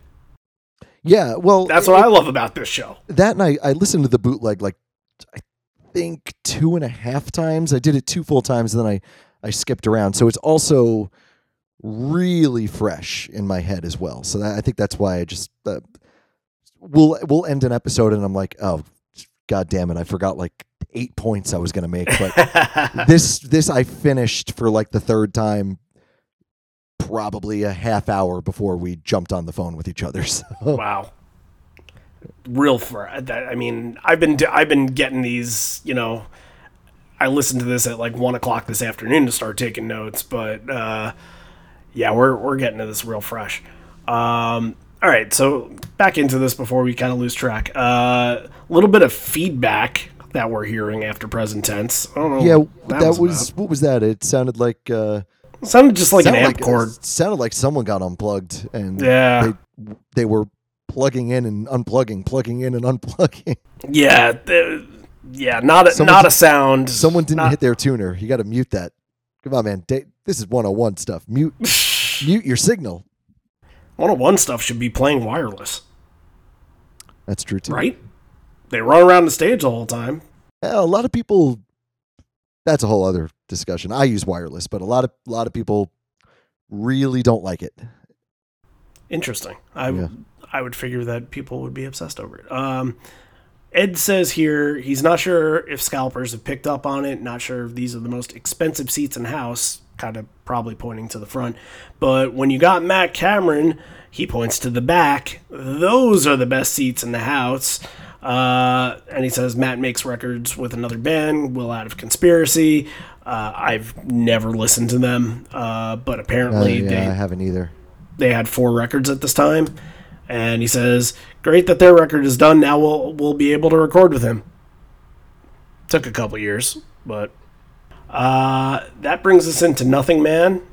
I don't have too much on this. It's uh, uh, it's a nice little sing along before getting your teeth kicked down your throat at the end of the set with the last two. Uh, but I know this is another one I, I, I kind of equate with you because usually I've I've been to shows where we get this one. Uh, Nothing Man. Yeah, Oh yeah, I, I absolutely love Nothing Man. It's uh that Wrigley 16 grouping there with Nothing Man. I mean, she's just you know out in the open and you're singing along and it's er, it's the beginning of the set. It's like what the hell's going to happen tonight? Uh, it's a really really cool song. I didn't like this one. Uh, I thought this one's tough to describe. This is this is how I wrote it in my notes, trying to describe it to myself as I was listening to it. I thought he was a little flat in some places, but he didn't sound confident. And the way he phrases this here, it feels like the words aren't quite fitting the melody, and it's it, it feels like he's making up words on the spot. And that is not how this song sounds when he's on point with the vocals. And I just I didn't feel like he was quite there with this one. I felt like it was a little behind. didn't notice that. Um, interesting you say that, and maybe that's because you sort of Nothing Man. I, I you know there are versions of Nothing Man that are pretty much. It's one of those ones that if you listen to one, you've almost heard them all. Because it's it's a tough one. It's a tough one to screw up. I feel like. Sure, sure. I think I think the big thing with Nothing Man is when you're there seeing it. That's that's getting the crowd, Oh, getting the yeah. crowd reaction. The Oh, oh, Like she a- don't want him. like Yeah. a like a Wrigley 16 out in the Right. open, man, at the ball. and then you it. get the That's the it. lights the lights that pop up during into the sun into the sun uh that is definitely a better live song than bootleg song that's yeah, for sure Yeah, but I, I think my point on this one is when it is a little bit off, especially with a song that I really, really love, especially live. uh, I I just uh, it just sours it for me pretty quickly, and and I don't know if maybe I just have a high standard for this song because again, it's not really one that you could screw up and it'll sound good on a bootleg and that's good. That's all you want. It's when it's live, when you see it, that's when the magic happens. But when it's a little bit off, uh, I uh, it was it was getting a little rough for me. Um, your favorite's coming up next. I packaged these next two together Yeah. because uh, we can't talk about these songs enough, and we've had enough to say about these. I've I've like literally two sentences about the last two songs in the set. It's State of Love and Trust into Porch. I, I have I have a sen- zero. I have a sentence and a half a sentence. Okay, uh, first the sentence. the first sentence is for state, and that is that Eddie is holding back, and that's what I was saying earlier, where that could be the downside of a night two. Uh, the band sounded amazing, I thought, but Eddie was holding back a little bit here.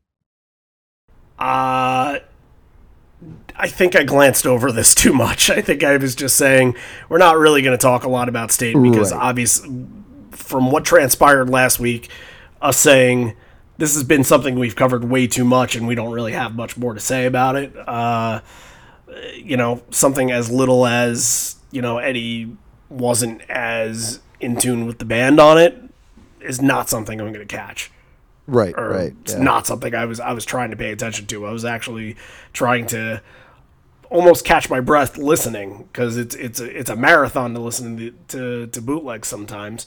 Mm-hmm. But um, what was your half sentence? My half sentence is for Porch, and that is bang 2003 intro, baby. Yeah, that's what I'm talking about. I think we owe it to people to, to give it to them. I didn't have it marked down, but Uh, even if it's we- just a little bit, yeah, okay. I think that's I think that's fair. just give them the intro, give it up to the point where they, you know, go into the down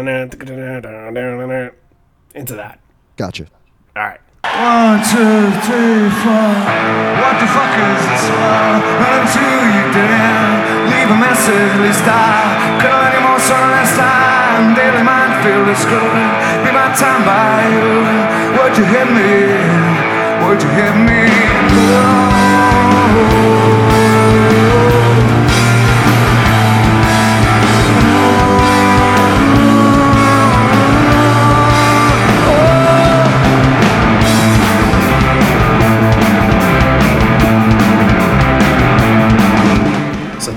It. That is uh, non-strummy porch. That is the way that porch should be played, and probably one of the last times they decided they they could play it like that. Not o- not only that, but it, it's it's a really great version of it too. It, it sort of it re- reignites uh, what I usually would love about the song. Yeah, I mean, I I feel bad because most of them are really great versions, and I feel bad that we end up trashing them because of a because of a 15 second intro. But it's It- it's so annoying, you know, and It's it's annoying and, and and it's all the time. one of the reasons why it is annoying is because I feel like the last couple years, Porch is, has been in its spot, and it's been, you know, a set ender, either or an encore ender, and you know it. You, you, it it's so telegraphed that once you hear that down, the first thing that comes to your head is shit. It, it's the end of the set, and that's that's why it's more of it doesn't sound good to me. I, I think it doesn't sound good, but that's why it's more of a bummer thing. And Well, it- yeah, and when it comes to showing your cards, this is not an interesting way to do it either. No, no, but you know, it's one of those songs that they've had forever, and uh, it turns into I one where they do that intro, especially I think for people like you and I. You wait for that first course to be over, and then you you wait for for the for the jam section to come in, and that's that's Right. what you you're you're almost trying to get through the beginning, and I, I don't know if that would change if they did the original intro, but you know, at least it wouldn't be like an eye roll moment for the first thirty seconds or so. maybe that beginning though is uh, is not for us, and it's more for the people that are going to see them for the first time, and it's kind of it's more showy, it's more showman, you know, and then you know once they actually say the lyrics you know, for the people for the first time, they're like, "Oh, cool, it's porch. It's a little different." But porch needs to kick your teeth down your throat. Come on. Uh, I'm actually uh, I'm really happy with the with the love and support that we've gotten for our distaste of the intro of Porch. I Yeah, can't, I- I can't I'm- believe uh, most people who we talk to agree with that. I thought for sure there was going to be someone say. Nope, this is perfect the way it is. They're perfect. They don't. This is you're wrong. Blah blah blah. but no, we've had most people say, "Yeah, this, this is." They got to stop doing this. You know, you know Thank what? you. You know what though? I, I think a lot of it, and maybe we're rubbing off on people because I think that Uh one of the big things is I never talked about that before we did this show. I never thought about it before Buckley came on to talk about it. Sure. I never thought about it as a thing. Oh, so and then once Buckley said he Buckley's hated it, uh, what? It's Buckley's fault. I thought you said fuck baseball. I'm like, wait, Mets are on right now? What? No, we no, we won last night. We did. Won't win tonight. Or any other? No, I'm just kidding. Uh, Fuck, fuck baseball. fuck Buckley. No, I love, I love baseball, and I and I love you, Buckley. uh, it, I, I think, I think people, maybe it was already ingrained in their head, and it was not something that they cared about until we said it. And then once we said it, they're like, "Oh shit, you guys are absolutely right." for for me, absolutely. I, I was I said, yeah, yeah. That's I don't I like mean, that's that. right. That's what we're here to do. Sort of either not change your mind about things, but like sort of open your mind about things. And Yeah, I think know, I think if we hadn't done this podcast, we might just be really, really boring Pearl Jam fans because now we're starting to. Well, now we're kind of now we're kind of pricks though. We hate everything or we Well, love everything. and- we haven't seen a show since we've actually started doing the podcast. So now, like, Technically, that's yeah. where that's where things are really going to start getting interesting. Once we Uh, that- actually cover a show, cover a show that Yeah, I've said it before. We're going to go to a show and we're just going to have our nose turned up and our arms crossed the whole time. No, no, no, no. This is wrong. Oh, or we're gonna say, oh, uh, remember Camden 2003? They did it like that then. Remember that? and then we'll go to the next person next to us, like, hey, uh, you ever you ever see that show in uh, Grand Rapids, uh, 2006? Uh, yeah, they they did uh, this encore at the end, Yeah, and um, it was the first first time they ever did like slow songs in the encore. Yeah, it was a great show. This, this really isn't anything new to us. Uh, Yeah, we've heard Hard to Imagine before. It's okay. it's all right. Uh, oh, they're let's opening with they're opening with Crazy Mary. Big deal. Seen it. Seen it, covered it. One night the thunder cracked my ass. And right, we've hit the low. Woo! uh, all right. This is uh, this is a long paragraph I have here for all the things said in the encore, but there's some Okay. interesting things. There's some stuff. Yeah. Uh, Ed says there are a lot of signs up, and he should see what's being said. One sign says, Can we play Rockin' in the Free World with you? He says, No, there's three chords, big fucking deal. Uh, the next sign he says, uh, he sees says Sleater-Kinney Fan Club, and he says, Big fan of them for those who opened the show. He, he loved that one. Uh, they opened the show, obviously. I stumbled over my words. They had to cancel. They said uh, Sleater-Kinney had to cancel a big social occasion in order to be there. Uh, then he sees a sign that says garden, which is probably referring to the song garden and not the venue garden, because he says, "Yes, we're in the garden." Uh, I thought that was funny, but you know what? It feels like it feels like they should. That's something they would do, is play garden every time they're in the garden. Yeah, it's like a musical dad joke. Right. I mean, uh, that's like when they play uh, Spin the Black Circle in places that have good, you know, good uh, record stores. Or uh, what else? There's another example there too. Super Supersonic in Seattle Yeah. or Oklahoma yeah. City. Yeah, there are a lot. Oh man, there's one that we're missing. That that. Um, Rats. oh, rats. Yeah. Rats in New York City. Yep, rats in New York City. Oh, bunch of guys on Wall Street, a bunch of rats. You got rats at Shea Stadium, Yankee Stadium. Uh, yeah, we can be on that forever.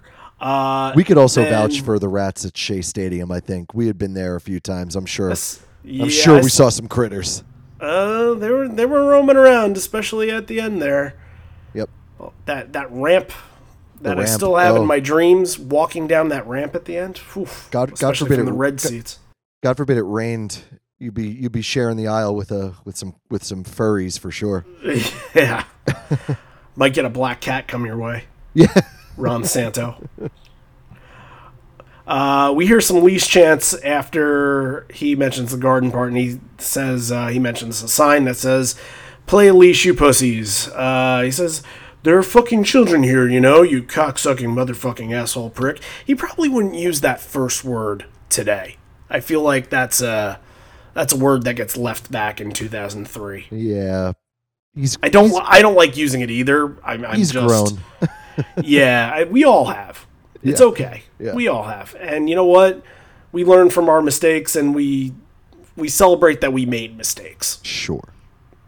You know, not saying that it was right, but Un- unless the mistake was real bad.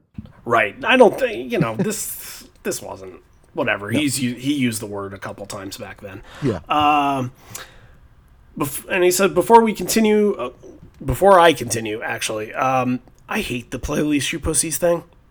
I do. I Yeah, think it's too. like it's such a it's such a douche fan thing to do. Like you know, uh, play Dirty Frank, play Leash You Pussies. It's just like it, it's people that I feel like are not appreciative of what they have, and they want something out of them more. They they want them to listen to them essentially. It's also just played out. You're not. It's Yeah. like, it's like the guy with the Vedder for president sign. You're not the first, Right. and unfortunately, you're not going to be the last to do that. But you're not And- original. And that's why when they go on tour again, we're going to start the campaign for stop tagging with WMA. Play WMA in full. Play it in full. We'd love to hear it. And that's a little different. I think, and if they saw that, if they saw us with a sign that says play full WMA, they'd probably look at that and be like, huh, that's a new one. Huh. Yep. Maybe we should do it. You should. Well, no, no, maybe. You should. You should. Uh, it says, okay, let's. Uh, I think I think we're good to move on. Uh, before we continue, I just want to say there's our fan club, and most shows we have about a thousand to two thousand from the fan club that attend. But last night uh, there were seven thousand, and tonight there are eight thousand, and that um, all kind of tied in together with that Holmdel show that we covered a, a month or two ago. How that was an extra show because this these shows were in such high demand. Um, and it's amazing 7,000, 8,000 10 Club fans that were there. That's Yeah. wow. Yeah. That's a lot of tickets.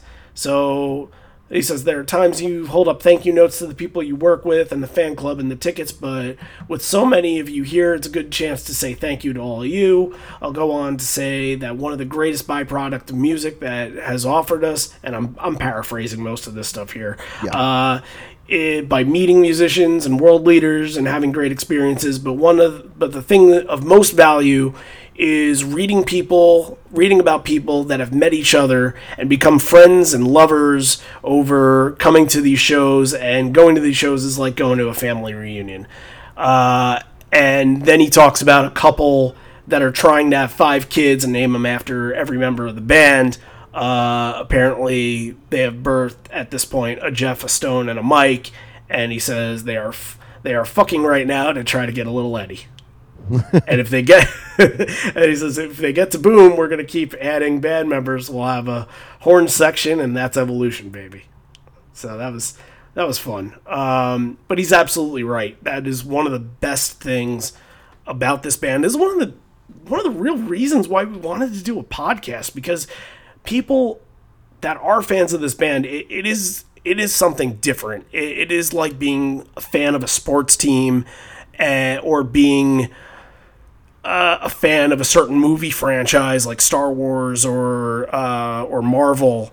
Um, everybody's really into details. They're really into the memories. They're really into the eras, and you know, and when you get the chance to go to these shows and you see people that you haven't seen in a long time and, and you catch up and, and you meet new people, it's really it really is. I the Jamily word is is overused and overexpressed, but it really is. You know, it's a just- different. I just hate that word. the word is stupid. I just don't. Oh, the word is stupid, but it really is a different kind of people in your life because without even knowing who they are, you know, in their personal life and what they've gone through, you kind of you kind of have a feeling that they're very similar to how you've grown because you've grown with the band in the same way.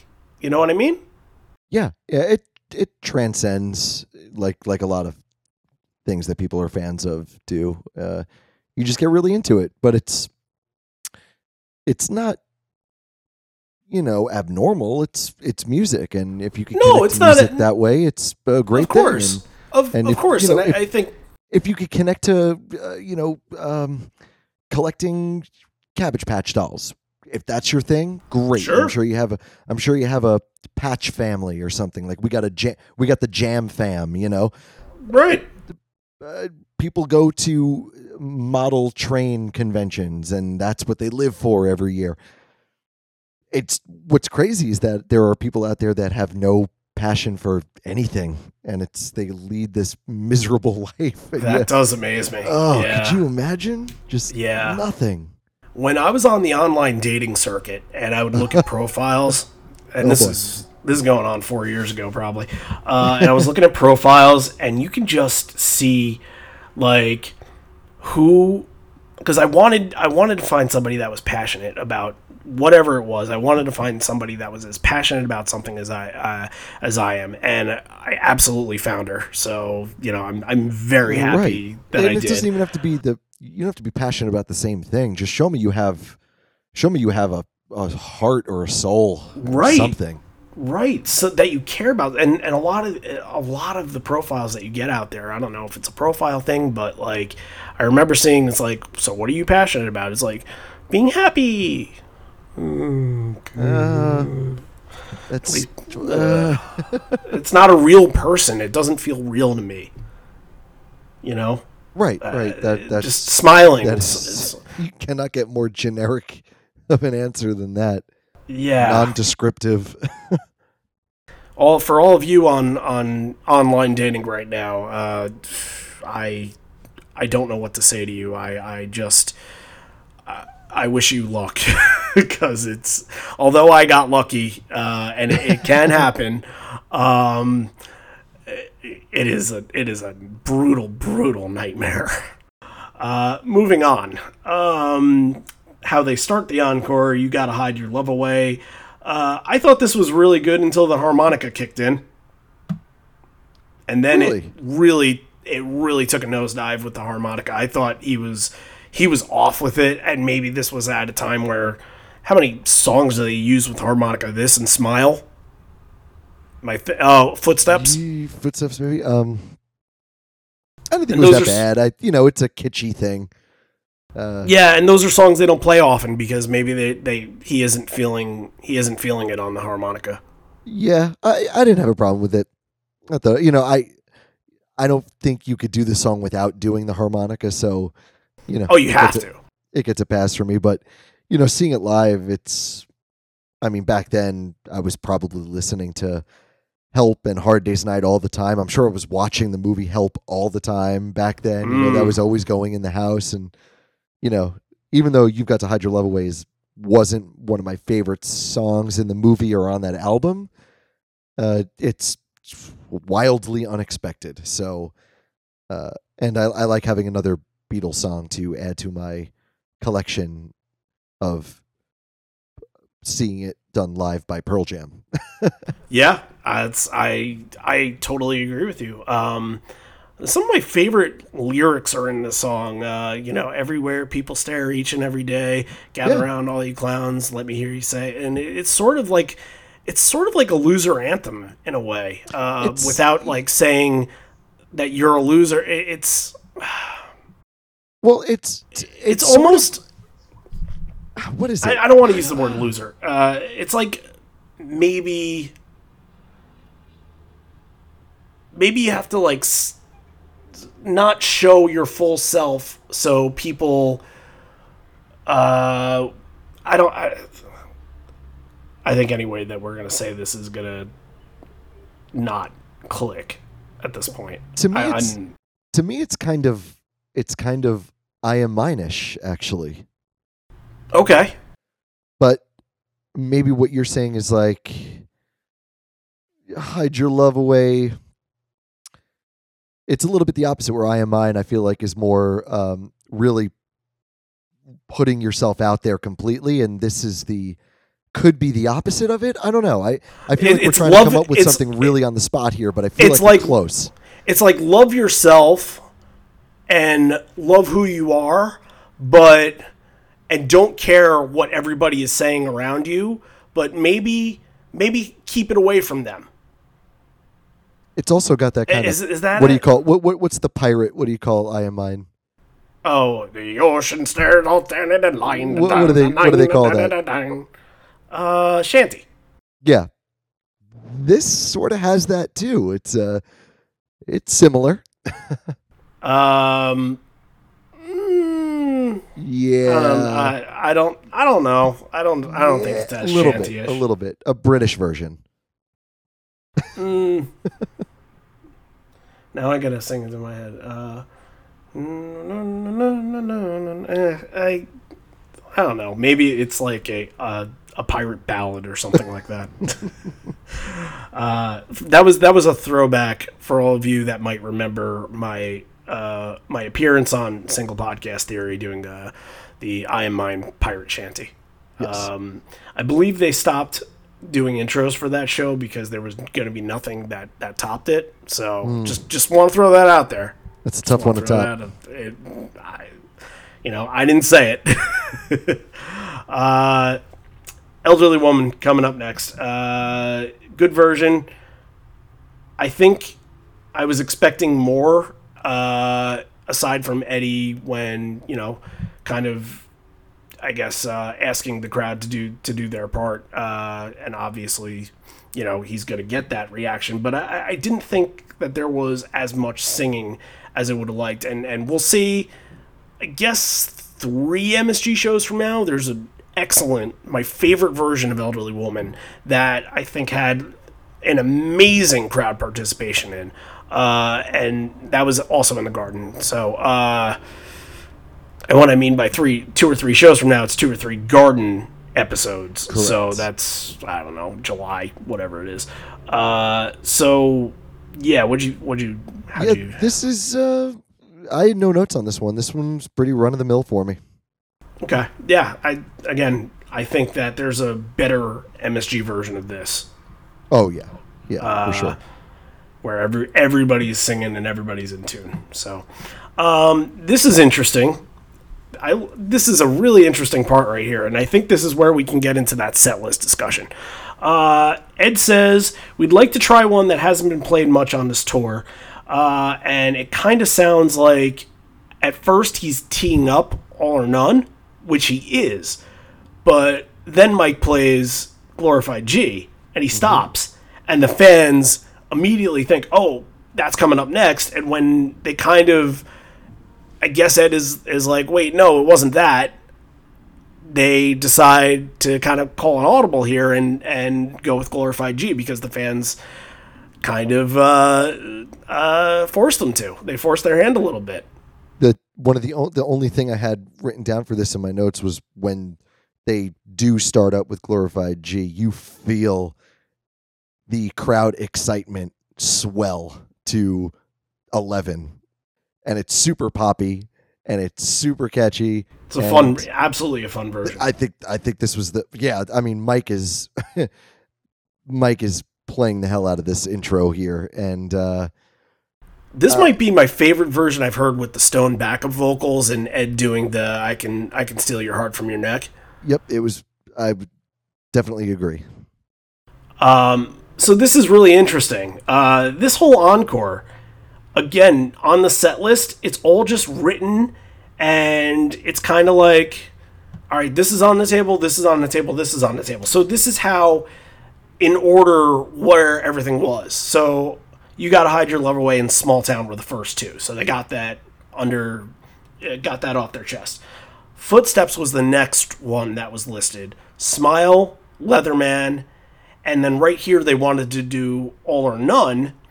Uh, you go down a little bit, it says Alive slash Porch, which I'm sure was there to say, you know, that's what we want to end the set with. And then there's Well, down. wi- yeah, which Alive and Porch were also at the end of the first set, same place. So I guess they were going to say whichever one we don't play here, we're going to play there. Exactly. That's yeah. Um, so then after that, this kind of feels like this section up until you know. I feel like this is a grab bag where it's like, okay, any one of these we'll be fine with, and maybe that was Mike trying to say, I want to do glorified G, so let's fucking do it because So glorified G skip a lot of stuff. right. So it would be, you know, all or none would come way before. I, I don't know if they were planning to do Gl- glorified G after all or none, but uh, it, it goes alive porch down, off he goes. Glorified G, last kiss, know your rights. Sleight of hand, fortunate son, leaving here, rocking Ledbetter, soldier of love, kind of on the side, and then its own little column at the top. There, there are two listed there: evolution and animal. And evolution obviously got brought brought in, but man, this is all all over the fucking place. yeah. So the way I read it is Hide Your Love, Small Town, Footsteps, Smile, Leatherman, All or None, and then it would have been Alive. I think that was the grab bag for the first encore. Then the second encore would have been Down, Off He Goes, Glorified, Last Kiss, Know You're Right, Sleight of Hand, Fortunate, Leaving Here, Rock and Yell, Ledbetter, Soldier. Yeah, but there's Evolution, no way Animal. that they were going to do all those Ex- songs. ex- exactly. So after after Alive, that's the new set of grab bag songs. But they don't even stick to that because they go into what would have been the second encore and they're taking songs like Glorified G and they're now moving them up into the first encore. So it doesn't become a grab bag of songs for each encore. This becomes just a free for all. and there are 10 of these songs that they've listed here and that's not counting what they did uh, with the first set which i'll get to in a second um, there are 10 of these songs that are listed and not played so it literally could have been anything if Right. you know if you were chasing uh, sleight of hand if you were chasing off he goes then you know you kind of look at that and you're like ooh that's we were close And but not, not to mention they're bringing songs now such as Down into first set, which would have replaced uh, Nothing Man. So right it's uh, this is this is one of the wildest sets I've ever seen written out. It's it's crazy. And then Given to Fly slash in hiding, they went with Given to Fly instead. I- wonder if it's just it's sort of a feeling thing. this was a feeling thing. This was a this was Has a to be. night two. We're we're we're we're gonna go with the crowd this night, and Yeah. I, I can't believe we didn't see more confusion in the recording. Like this could have been a Yeah. mess. This could have been a, a real mess. It it wasn't. No, it felt pretty fluid. Uh, it felt besides- fantastic, but I mean, this I part think was the only. lucky. I before seeing this uh, the set list picture, I I looked at glorified G into all or none, and I said, "That's really odd. I don't like it." Because why would they? Why would they switch it up like that? But it makes sense, and usually I, I wouldn't like it like that. But it makes sense in this fashion that they did it this way, and and of course, Yeah. he's they're not going to throw out all or none when they basically were trying to tee it up. Yeah, I, I agree with that too because it's not my favorite song, and it's definitely not one of my favorite live songs either. But um, it's played well. Uh, but the way it translates, it makes it sound like there's a lot of confusion between the guitars, bass, and the keys. It doesn't sound cohesive when it's live. Uh, I thought this one was, and it's not even sloppy. It's just just the construction of the song. It just doesn't really sound that great played live.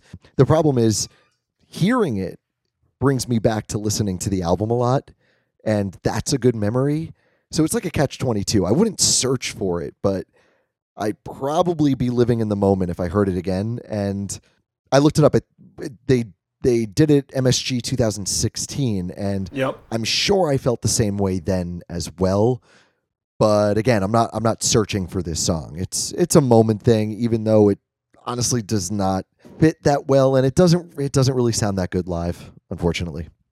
Uh, this is only the fifth time at this point Ed Ed would go into the song saying, "Here's uh, the rare one that we were about to play." Instead, got Glorified G. Glorified G, by the way, real quick, um, 2003, like Deep. It was uh, the year that they brought back Glorified G after six or seven years not not playing it since '96. so feel feel like I had to mention that. Uh, but or none has only been played 17 times, uh, twice in the garden, which is pretty good uh, for all you people that have gone to garden shows. You've gotten this rare occasion twice. Um, I think we need to hear it. It, I agree with you. It's not my favorite version, but uh, when do we cover it again? When are we doing that last uh, garden show? We have no idea. Yeah, that's true. This and this is this is what we're here for. Yep. So, all right. Here's uh, here's all or none.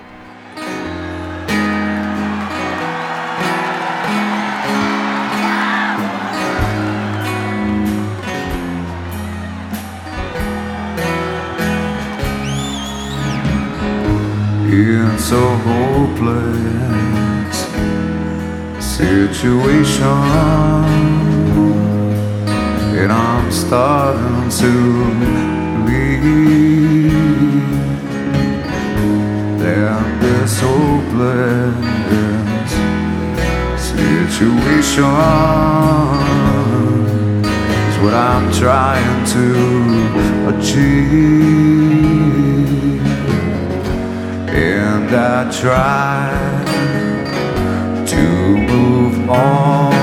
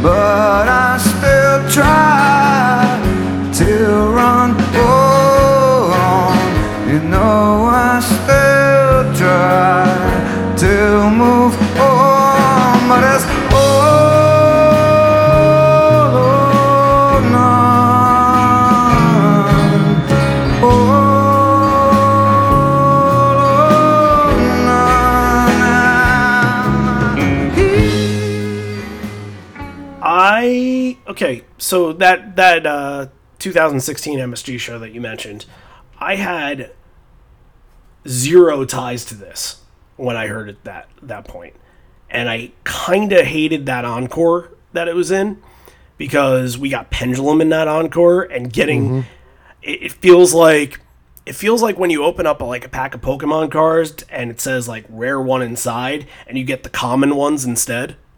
You know what I mean? Like like instead of the Charizard, you get the uh the Jigglypuff, you get a J- yeah whatever. something, yeah, you, along you, those you lines. Get, you get the common foil card. Yeah, right? Yeah, um, I had to dig deep for that one, man.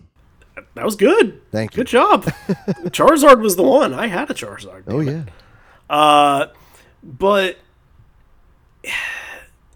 I had just no reaction to it at the time because it just it was it was a deep cut on Riot Act, and although I knew the deep cuts on Riot Act, I didn't.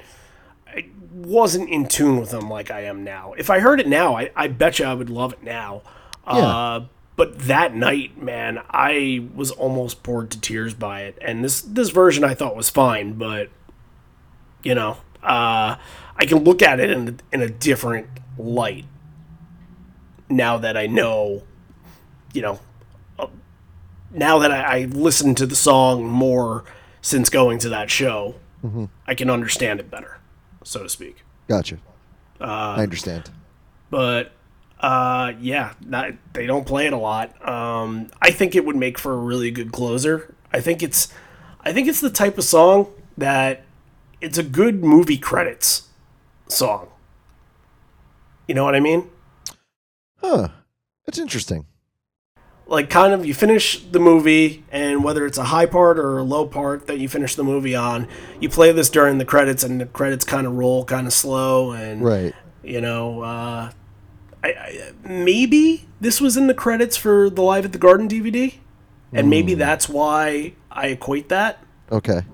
So, hmm, not sure though. Interesting. Yeah, interesting. Uh, all right, Evolution is here, and it's not Night One Evolution, and I, I don't know if they chose it to try to recapture the magic from the night prior, but I really feel like they should have left it off because Evolution from that night was so important that this was going to go get overshadowed no matter what. It's it sounds fine. It's just nowhere as close to as as enthusiastic as as it was the prior night. The stage isn't rocking, you know. I, I think what happened is definitely for me is that I don't think the night one performance was anything crazy explosive, but I am going to be completely honest with you. Listening back to the bootleg, I couldn't help but compare. And it did fall a little flat for me here because I, I didn't want to compare, but I, I did, you know, and you had to. you had to, you had to. It Um, just it and especially for those that went to both shows, you know, when you got Evolution again, you're kind of like, well, Evolution from last night, that's the sh- the stage shook and that hasn't happened since Iron Maiden, you know? I will say going straight into Alive is this is this is a Madison Square Garden sized 100%. 100%. it was it was amazing. That was amazing. it has it has a big feel to it. It has an Yeah. arena rock feel to it. Absolutely. Okay, Um, so so what does what does Eddie say here? This is another kind of cheeky, fun, like lyrical switcheroo joke that he says. He says something uh, about being the first man to do something to Stone's underpants, but Yeah. I can't make out what he says. Was what it? the hell did he say? I know sometimes like, he "I'm first man to something to Stone's underwear or something.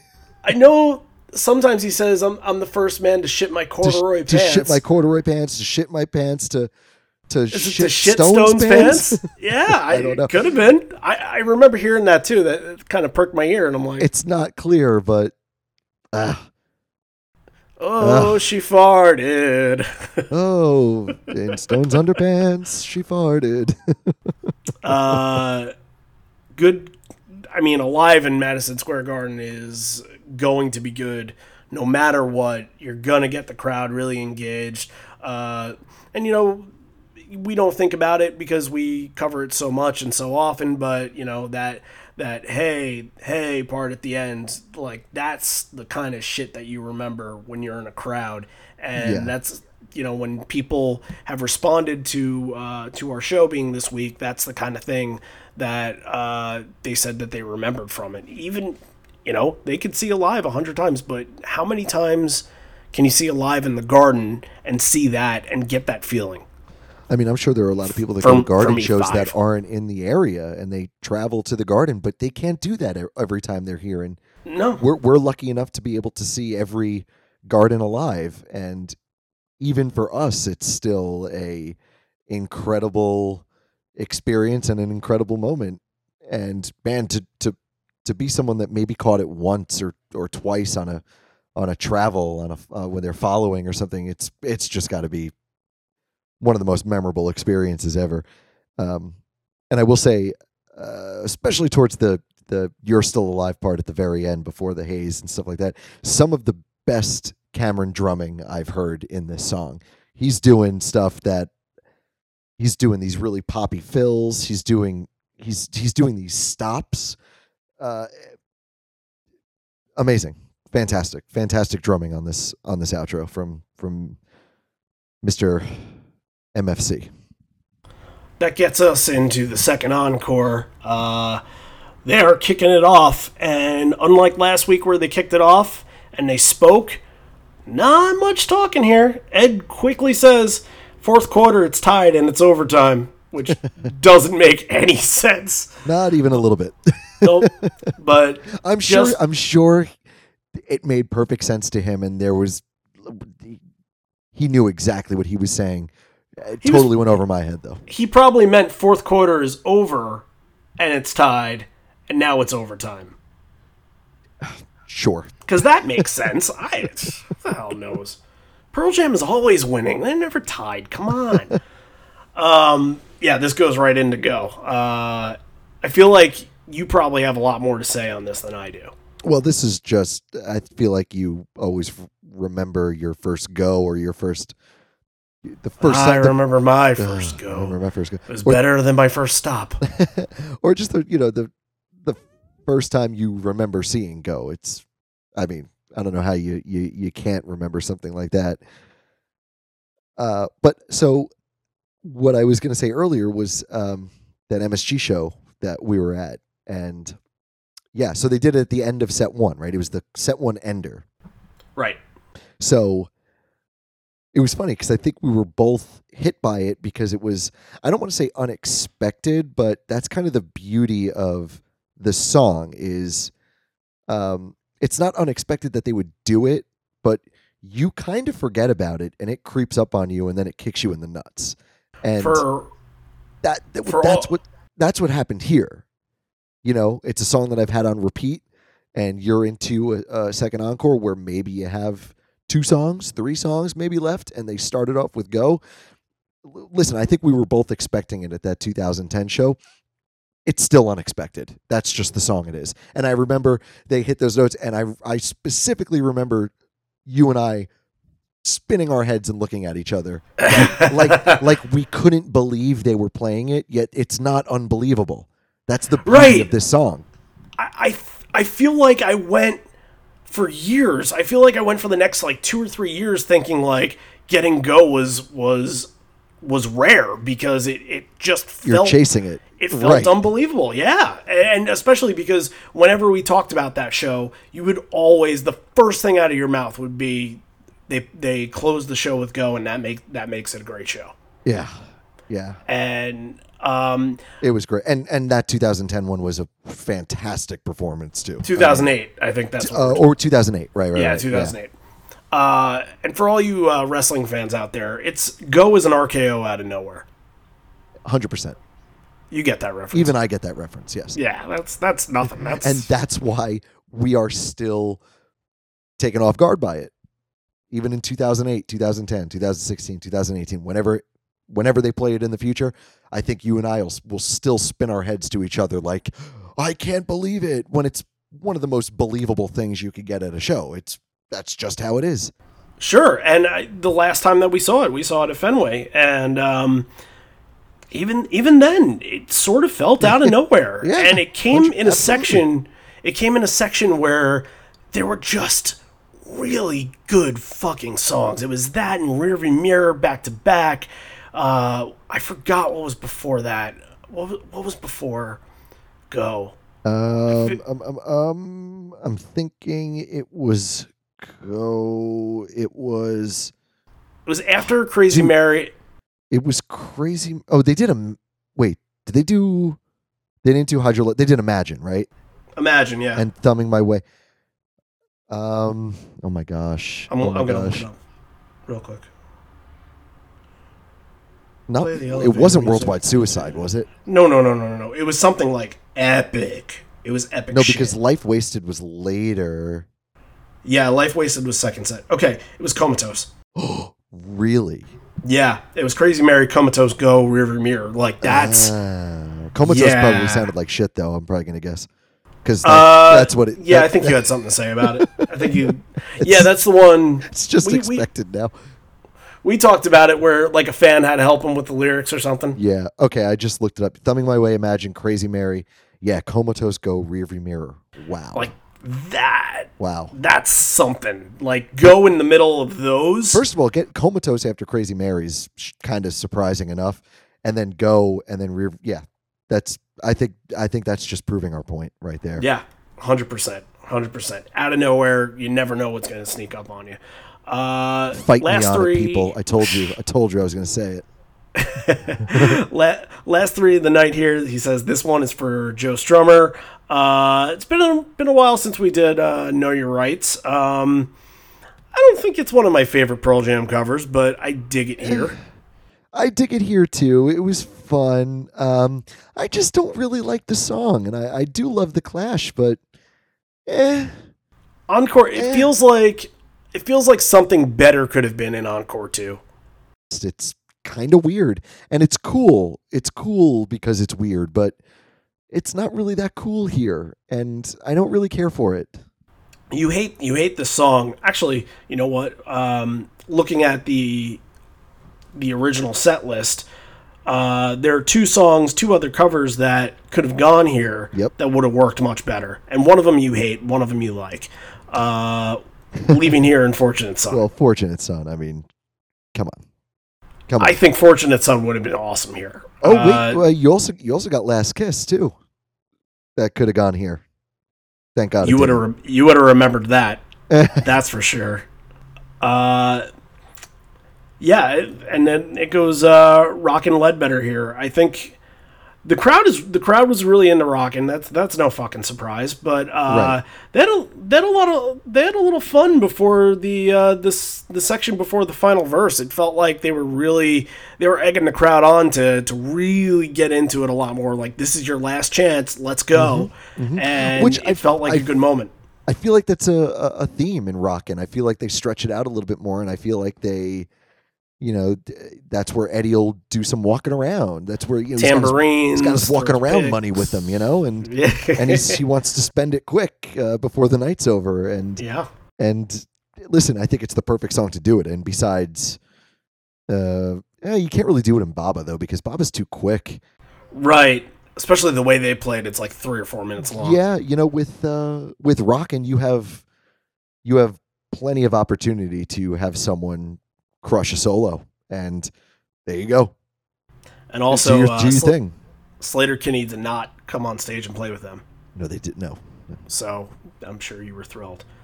well, Uh, back then I wouldn't have known any better, but older, wiser Matt knows now. older, wiser podcast covering bootleg show, Matt. Cyn- cynical, cynical asshole. Yeah, I am Stan Uh, Marsh. Your favorite Ledbetter closes out the night. Um, Mike, Mike doing Mike stuff. Yeah. Now, I specifically remember this kind of being the moment where I, you know, seeing a lot of bands end with, you know, you see Chili Peppers end with "Give It Away." You see this, you see that. You see, I at the time I did not understand this. This Yellow Ledbetter at the time. I said I don't really like the song. I don't understand why this is here, and I still don't love seeing it as the closer, but I mean, I get it now. I, I it's clear as day. I know why they do it, and as we always say, there are certain venues you go to where you have to play Yellow Ledbetter. It's the Yellow Ledbetter venue, and MSG is one of those venues. And this is a night two. You know it's coming. Yep. Uh, but back then, this was this was just weird, weird to me. Didn't get it. But you know what? It's it's it's like a book. You start off and you have your first chapter, and your first chapter kind of eases you into, and it kind of kind of tells you a little bit of the background of the story, and that's why you get you know a slower song like Crazy Mary at this point, and it kind of ends the same way. It kind of has to bring you down uh, after all you know the plot point happens and uh, everything happens to the characters, and it kind of has to give you the same slow kind of uh, outro that it did at the intro, and I like how they do that because other bands don't think that way. No, Why would all. they? Not Why would they? Let's let's kick their ass to start and let's kick their ass to end it. Yep, hundred You percent. know? uh, and that's a there's nothing wrong with that either but No. it it you don't have to do that uh, i i don't think many bands have slower songs that could close a set though as well as some of pearl jam songs pearl jam i feel like have written songs specifically to do that to where Yeah. they i mean they probably didn't but it just happens to be that they do work that way and they take advantage of that.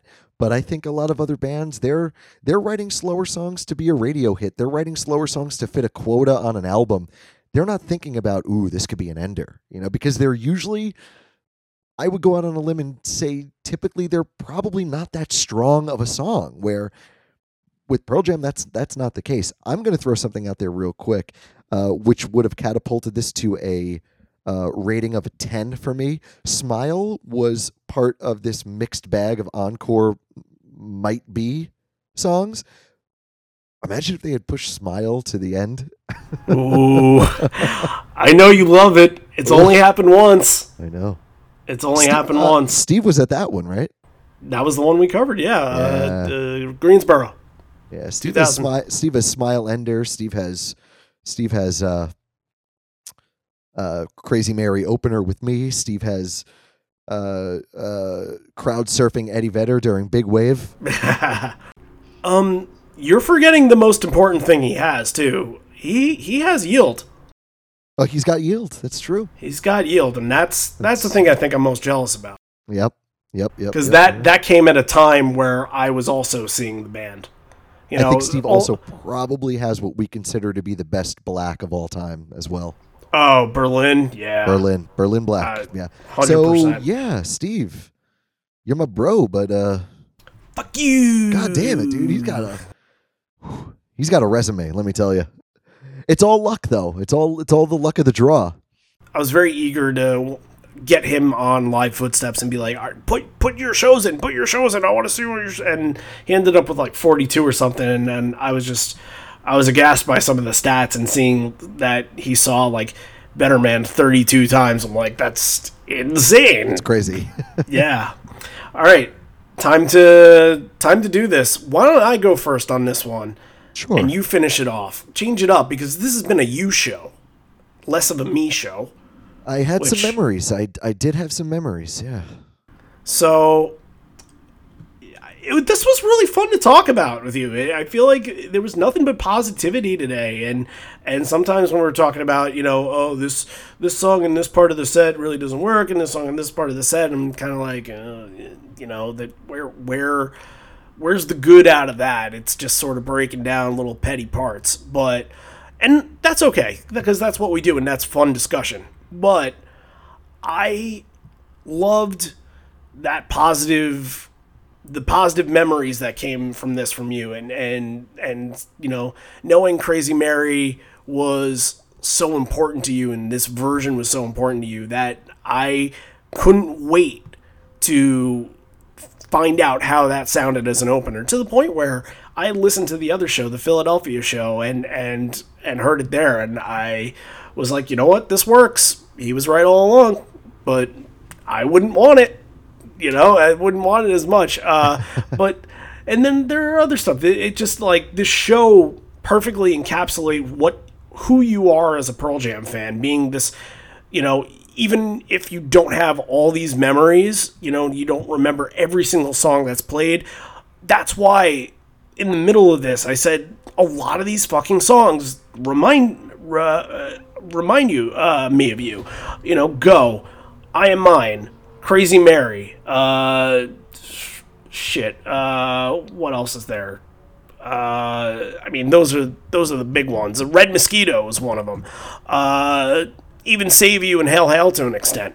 Uh, but like that, that sort of that ingrains in your memory, and and that's what you, you sort of take that your love for the first time. It, it's you never forget your first time, and and you sort of take that love and you you share it along the way, and it never goes away. And I feel like you really got a lot of that back today, and that that was awesome to listen to. That was awesome to hear. Um, my initial thought was I wanted to give this show an eight. I'm giving an extra 0.5 for you because I just loved listening to you talk about something positive. All right, so 8.5. 8.5. Okay. Um yeah, okay, so you're right. This is this is 100% if anyone was curious, this is to the T a Matt set. This is this is the type of set, this is the type of flow. This these are the type of songs that I want. And maybe is it because of because of this show you know, somewhere deep inside your memory? Is it because of this show? Is is that the reason why you do want it? Why why you do like the sets that way? Sorry, another robocall. It's I- my all- ninth during the show. all the time. I think it's more because they just happen to hit eight or ten songs that I was absolutely obsessed with at the time.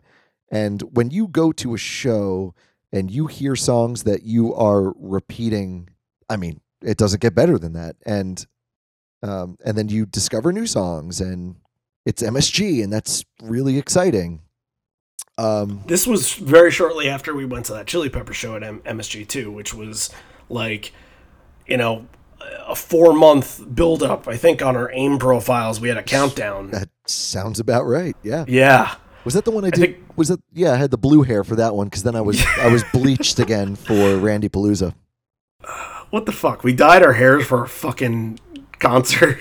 what the fuck were we thinking? I, I had a jersey made up. Dude, I Remember remember that jersey? I do. I remember taking the one of the old ass uh, LIRR trains in Yeah. for that one. Yep, I remember, dude. I remember that like it was freaking yesterday, man. So, um, all right, but here's what I got to do. Um, there are points in the show which, like I said, are really important to me. You know, I am mine was, you know, that's that was a live moment that that got me to say, I think this is what I want to do. And Crazy Mary was it had an impact on me where I had to find out what the hell this song was. A lot of songs, like I said, I've been playing on repeat in my headphones, and they played them all. I feel like Anakin's about to turn here.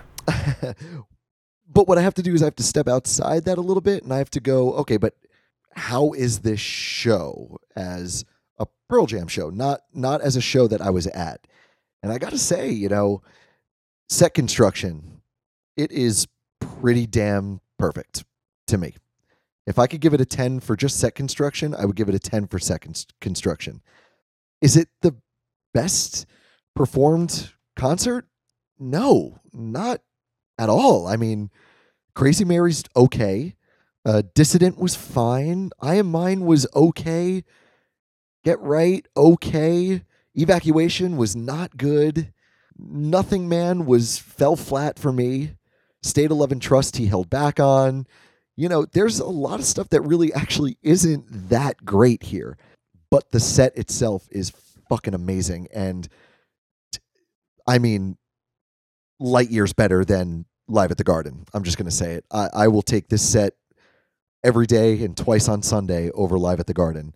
Uh, so, having said that, taking my personal feeling of actually seeing some of these things live, having memories, and just going by set construction, how they sounded, um, I'm going to go eight. Okay. Yeah. That's Uh, by the way, that's the same rating you gave live at the Garden. Yeah, yeah. So I could go I could go 10 on this easily. Like this could be my first 10. But there's some stuff that is not amazing. Just I'm just to I'm just going to say it. The set list is amazing. Some of the performances are not that great. And that's me just being completely honest. See, I, I told you I was going to try not to be biased and I was going to try not to to let my excitement get in the way and I was very You can excited. let your emotion get in the way. It's okay. that's what part yeah. of this is. Yeah, yeah, but I'm not gonna I'm not gonna lie and say like, nope, this was the be all end all set. This was great. Everyone's wrong. This is perfect because uh, I mean, some stuff didn't sound that good. So uh, I got to be totally fair here. And and uh, yes, it was a very important night for me. It was a very important show, and there were very important moments. But it wasn't perfect. So I'm gonna go. I'm gonna go eight. That's fair. I, that's fair because I, you know, my first initial reaction was eight, but I'm Set, but again, I I'm, I just got to say it one more time. Set list ten. so we have some stories here. Uh, apparently, everybody loved these shows. Uh, this story is from Dave DePino. He went to both shows. Um, uh, he had a lot to say about night one. That's something we covered. It's in our archives. Uh, check it out if you haven't yet. Um, sorry we couldn't get to hear and tell the story for for that show. I would have loved to to go on about that because he's got a couple paragraphs written down here. You know, uh, a lot of stuff, and I'm sorry that uh, that all that hard work and effort is uh, you know can't pay it off on this, but this is a night two show. Uh, uh, but I will talk about his night two notes. Uh, he says it was a much more laid back show. Opening with Crazy Mary was interesting to say the least. Then we got some rare ones, whipping. Yet I've seen this song lots of times. I guess I'm one of the lucky ones. Uh, Red Mosquito, Dissident, Given to Fly, Evacuation, M- uh, MFC, Deep, Nothing Man, State of Love and Trust, Porch, a six song encore. Uh, finishing with Alive and Glorified G in the middle. Great encore too. Go, Know Your Rights, rocking Ledbetter. Uh, as Eddie said many times, and I think this show was show two, these are the ones for the series collectors. I don't know if he said that at this show. He said rare I- one. He- uh, he said, I think he said it's now time for for for the rare slow song. Yeah. I, I think he meant the the the mood. Uh, I think it was more of a joke. Yeah, I don't remember that though. And I, might- you know what, I might be remembering when he said rare one. I might be remembering that wrong too. I, I, honestly don't remember. Yeah, I, I don't think he said. I would have remembered the series collectors line because I, I love the series collectors line. Um, but uh, to finish this off, don't get me wrong. Night two was a great show, but it doesn't even compare to night one at MSG. I think that's a lot of that's how a lot of people feel. Yeah. Uh, Yeah. and I, that's totally understandable. Uh, just because the DVD and they can go back and they can relive it. Uh, you know, but uh, I think there are a lot of people that are in the boat that, that say that Night Two is more their style, and Yeah, that, that, that- makes sense. That's what it is. It's a style. Like night two is my style. I think the set list is is light years better. And um, but listen, I, that that's it, that's my style. That's my style. Yeah, if- and- you know, That's totally fair because uh, they're both completely different. I, this is a good one here. Uh, this is from Can't Keep Me Down from Portland, Maine. I like that. Uh, I do think on paper Night 2 might look better, but it wasn't. Night 1 had these legendary moments. Harper on the uh, daughter tag, Crown We've of s- seen Harper before. Yep. Uh, stage bouncing during Do the Evolution. Uh, the insane second encore. Uh, Night 1 just had it. There was a good reason they chose to release it. However, Night 2 was sneaky real good. Ed commenting on how there were 8,000 fan club members in attendance and telling the story how fans met and become close friends and gotten married. The play P- You Pussies uh, sign. Uh, great mix of songs, and he mentions Mosquito and present tense, Nothing Man, All or None a tremendous show, but they had a lot of work to do after night one. I remember leaving and hearing some guy complain at the amount of repeats they had played from night one. Friggin' Pearl Jam fans, man, you can't win. You can't please them all. You can't, and that, but that, that's you know that that's why we have a podcast. We try to Please them all. try to please them all, but you can't. Uh, all right, uh, this is a big story here. Uh, this is from Jim Squittieri. Uh, he says, "All right, so I went back and forth with him on Messenger, so I'm going to kind of piece this together as best as as I could because the story is in all different pieces. So uh, it says the rock station WRKX 96.1. Do, do you know that station? No. Neither do I. I have no idea. Uh, I wonder if it's local to New York. Uh, I'm not sure. Uh, he says they were holding a contest all December long called Santa's Big Sack. Funny. Ugh. That's that's the kind of sophomore humor that was around in the the early The early 2000s. 2000s. Yeah. Mhm. Uh, it's something I would laugh at in 2003, that's for sure.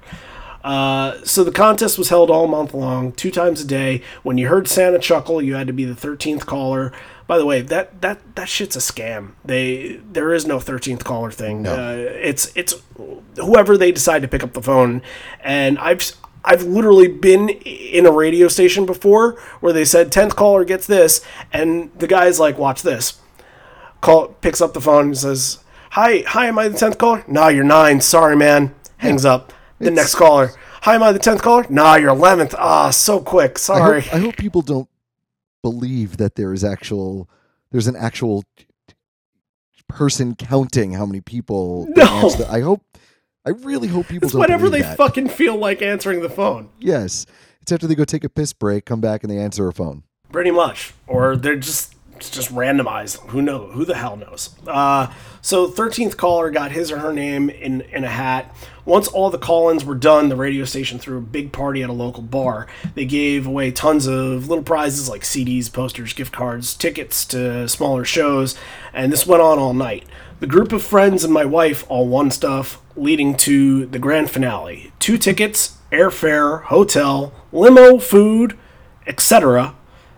The energy of the room was through the roof all night, and that, that was to this show. Uh, these two shows, actually, I should say. That was all that stuff: tickets, airfare, hotel, limo, food, etc. All for both shows.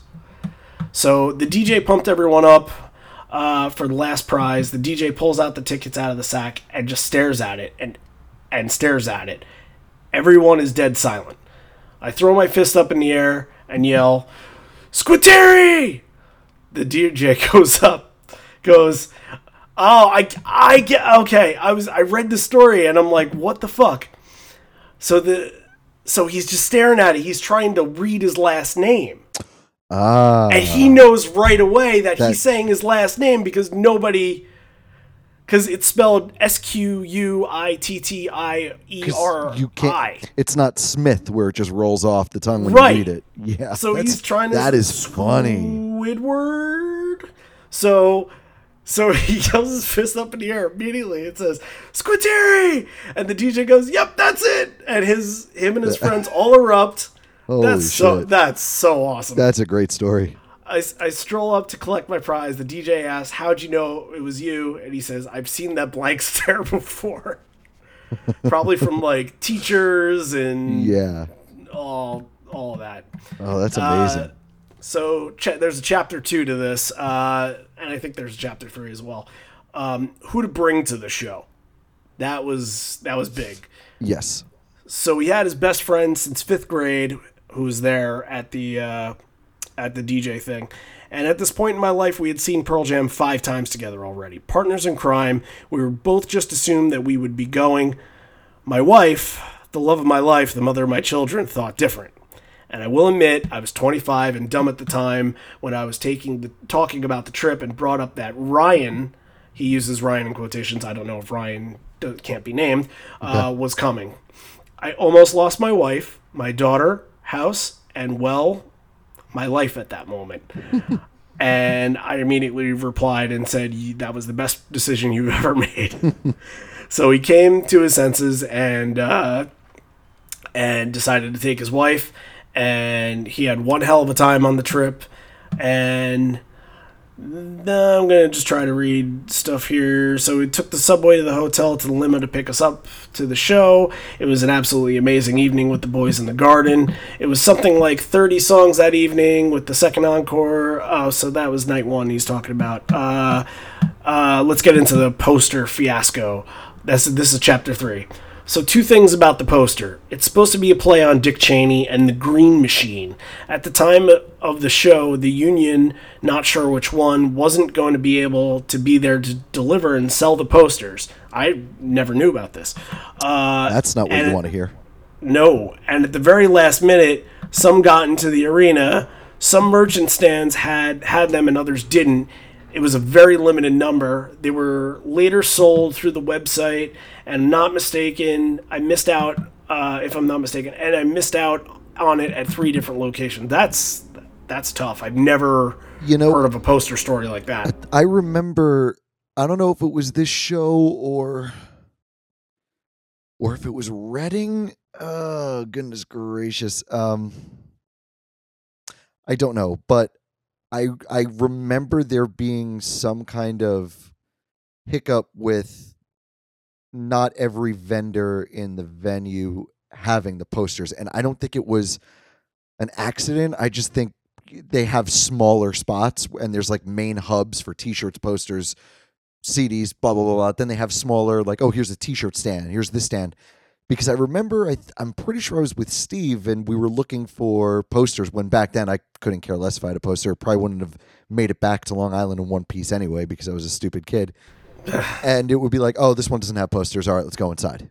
You know, I figured that was just kind of like a standard thing where not every spot like in Fenway. Now you walk down the street and every place they sell something that has to do with with the Red Sox, there are posters in that stand. You know, Everything, yeah. Ev- every spot has a poster. It, it's it's as far as the band will release a map Exactly. where to get posters and where not. You know, where Correct. you can't get posters, whatever it Correct. is. So, yeah, it, it's it's a different game now. Uh, but back then, I, I don't. You know, the po- I feel like the posters really started to come into form in 2003. Uh, that's when it seemed like every show was getting a unique poster of their own. There was only one for both of the garden shows, so that uh, uh, that Dick Cheney looking green guy, which I th- I thought looked like a character from Crash Bandicoot. Uh, uh, it was sold for both shows, which I, I guess makes it even weirder that uh, it's got a, a higher rarity mark on it or something, whatever it is. That that it was rare. Right. That they had two nights to to distribute this, and uh, they kind of uh, they didn't Right. as much. So interesting.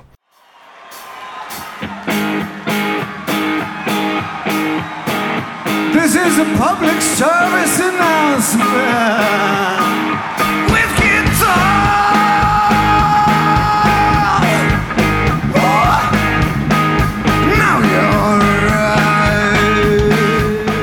Live on Four Legs is happy to present a weekly podcast dedicated to the Pearl Jam live experience. While we try to get ourselves to as many shows as possible, we have only attended a small fraction compared to the entire live history. That's why we need your help. We want to get to know who you are. If there's a live show that you've attended that you'd like to see us cover in our program, please send us an email at live on four legs, that's the number four, live on four legs podcast at gmail.com. We want to know your entire live experience. Did you once miss a flight? Get lucky in the 10 Club lottery? Catch a white whale? Your stories will help us mold this into the best podcast it could possibly be. You're already getting to know who we are. Now it's time for us to know who you are.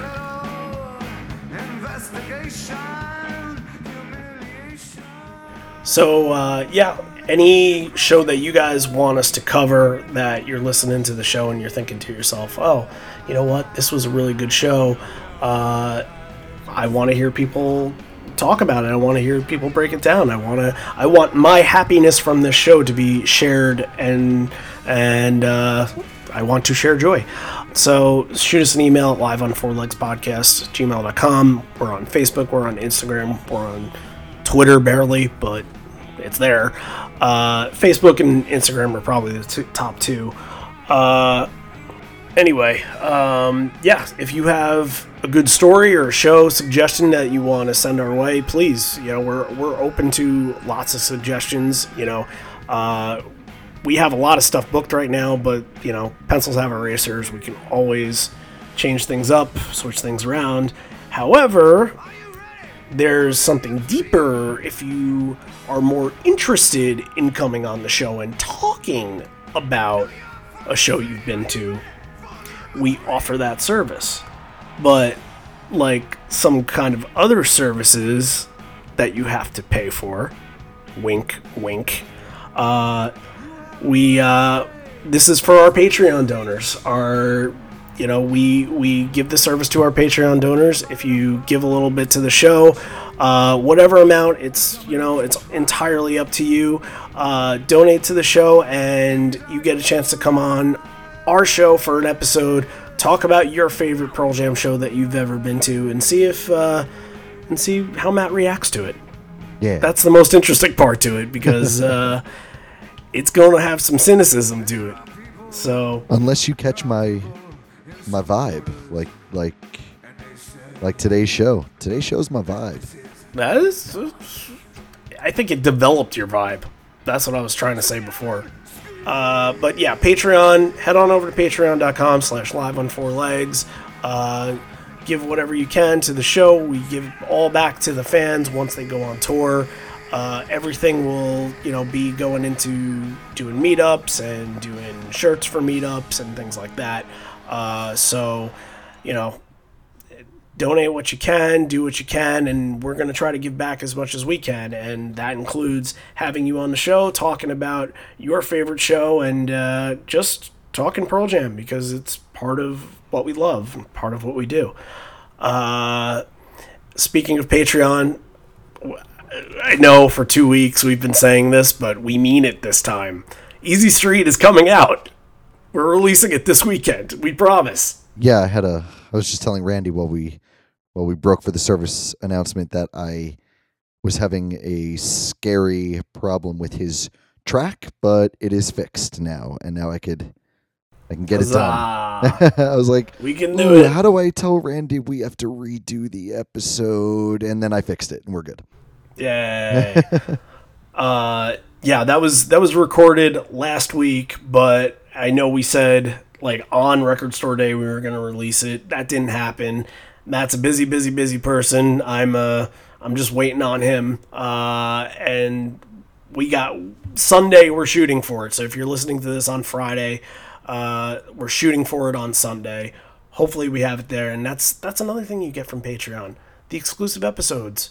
When we decide to do them, we're we're gonna do more stuff. We have more stuff planned that is hopefully a lot easier on the both of us. But Uh, yeah, uh, I, I, I like the ideas that that we came up with uh, for Patreon episodes. yeah, not just doing show like smaller shows, but sort of other live discussions and figuring out, you know, stuff that we're we might not cover on an actual show, like debuts. That was a big thing we were talking about. Well, when are we going to go back to a show, a random show in 1993 where a song debuted for the first time that might not be you know an all-time great show not might, might not be an all-time great recording but if it's out there and we can hear the debut of the song you know that's a, something that, that we can do. And i uh, that's going to come at some point. Once we get easy street records out uh, the first one i want to do is ledbetter for that because that one what 92 or 93 really early on Yeah, when Really- you when you could really hear the difference, I think is what we want to go for. And absolutely yeah, that one was that one was just bland. And you, you, there there is a evolution there, and I think that Yeah. would be fun to talk about. Absolutely. So, all that stuff you get from Patreon. Uh, we'll also send you a bootleg from whatever show uh, we've covered that you really enjoyed listening to. Uh, and next week, next week's episode, still from 2003. That's how good this year is. uh, State College. Oh, right, It's right, biggie. right. Yeah, that's right. save your time folks i know last week last week was only 27 songs and it was a 3 hour and 20 minute show next week is 37 songs yikes. That's that's a lot. Seven That's more than today. Yeah, uh, that's a lot.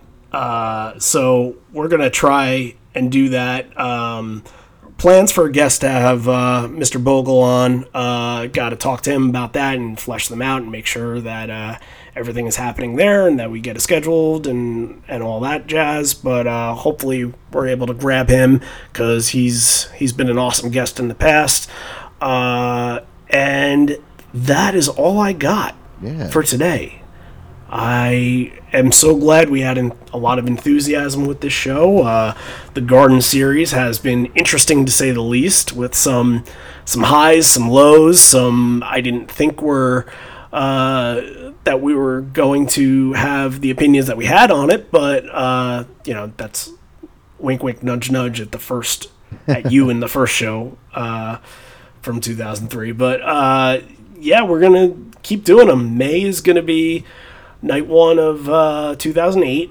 Uh, that was the last garden show that I didn't attend. You were at that one, so that's that's an interesting one because I don't really know much about it. yeah. Well, we'll talk Besides about for it. they, besides for they doubled up on a bunch of real random stuff. Uh, and then June, we're finally gonna get into to my first show of all time. This is really that'll happen the week of the anniversary. So that was really my plan for this whole thing. Like, how do we get to doing that that show? Because that was probably the one that I wanted to do the most.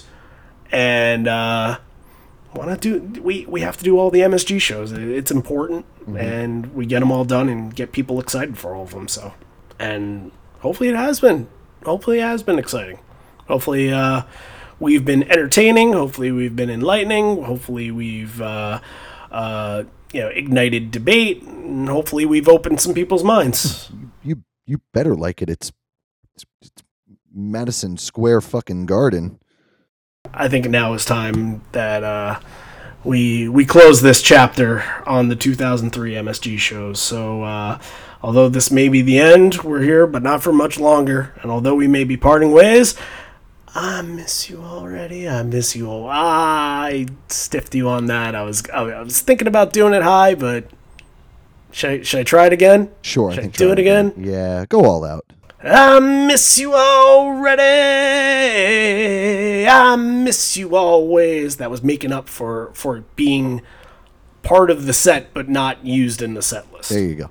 So, uh, for Randy and Matt uh, and the MSG series that we've been working on and will continue for the rest of the year, uh, we'll see you next time for State College.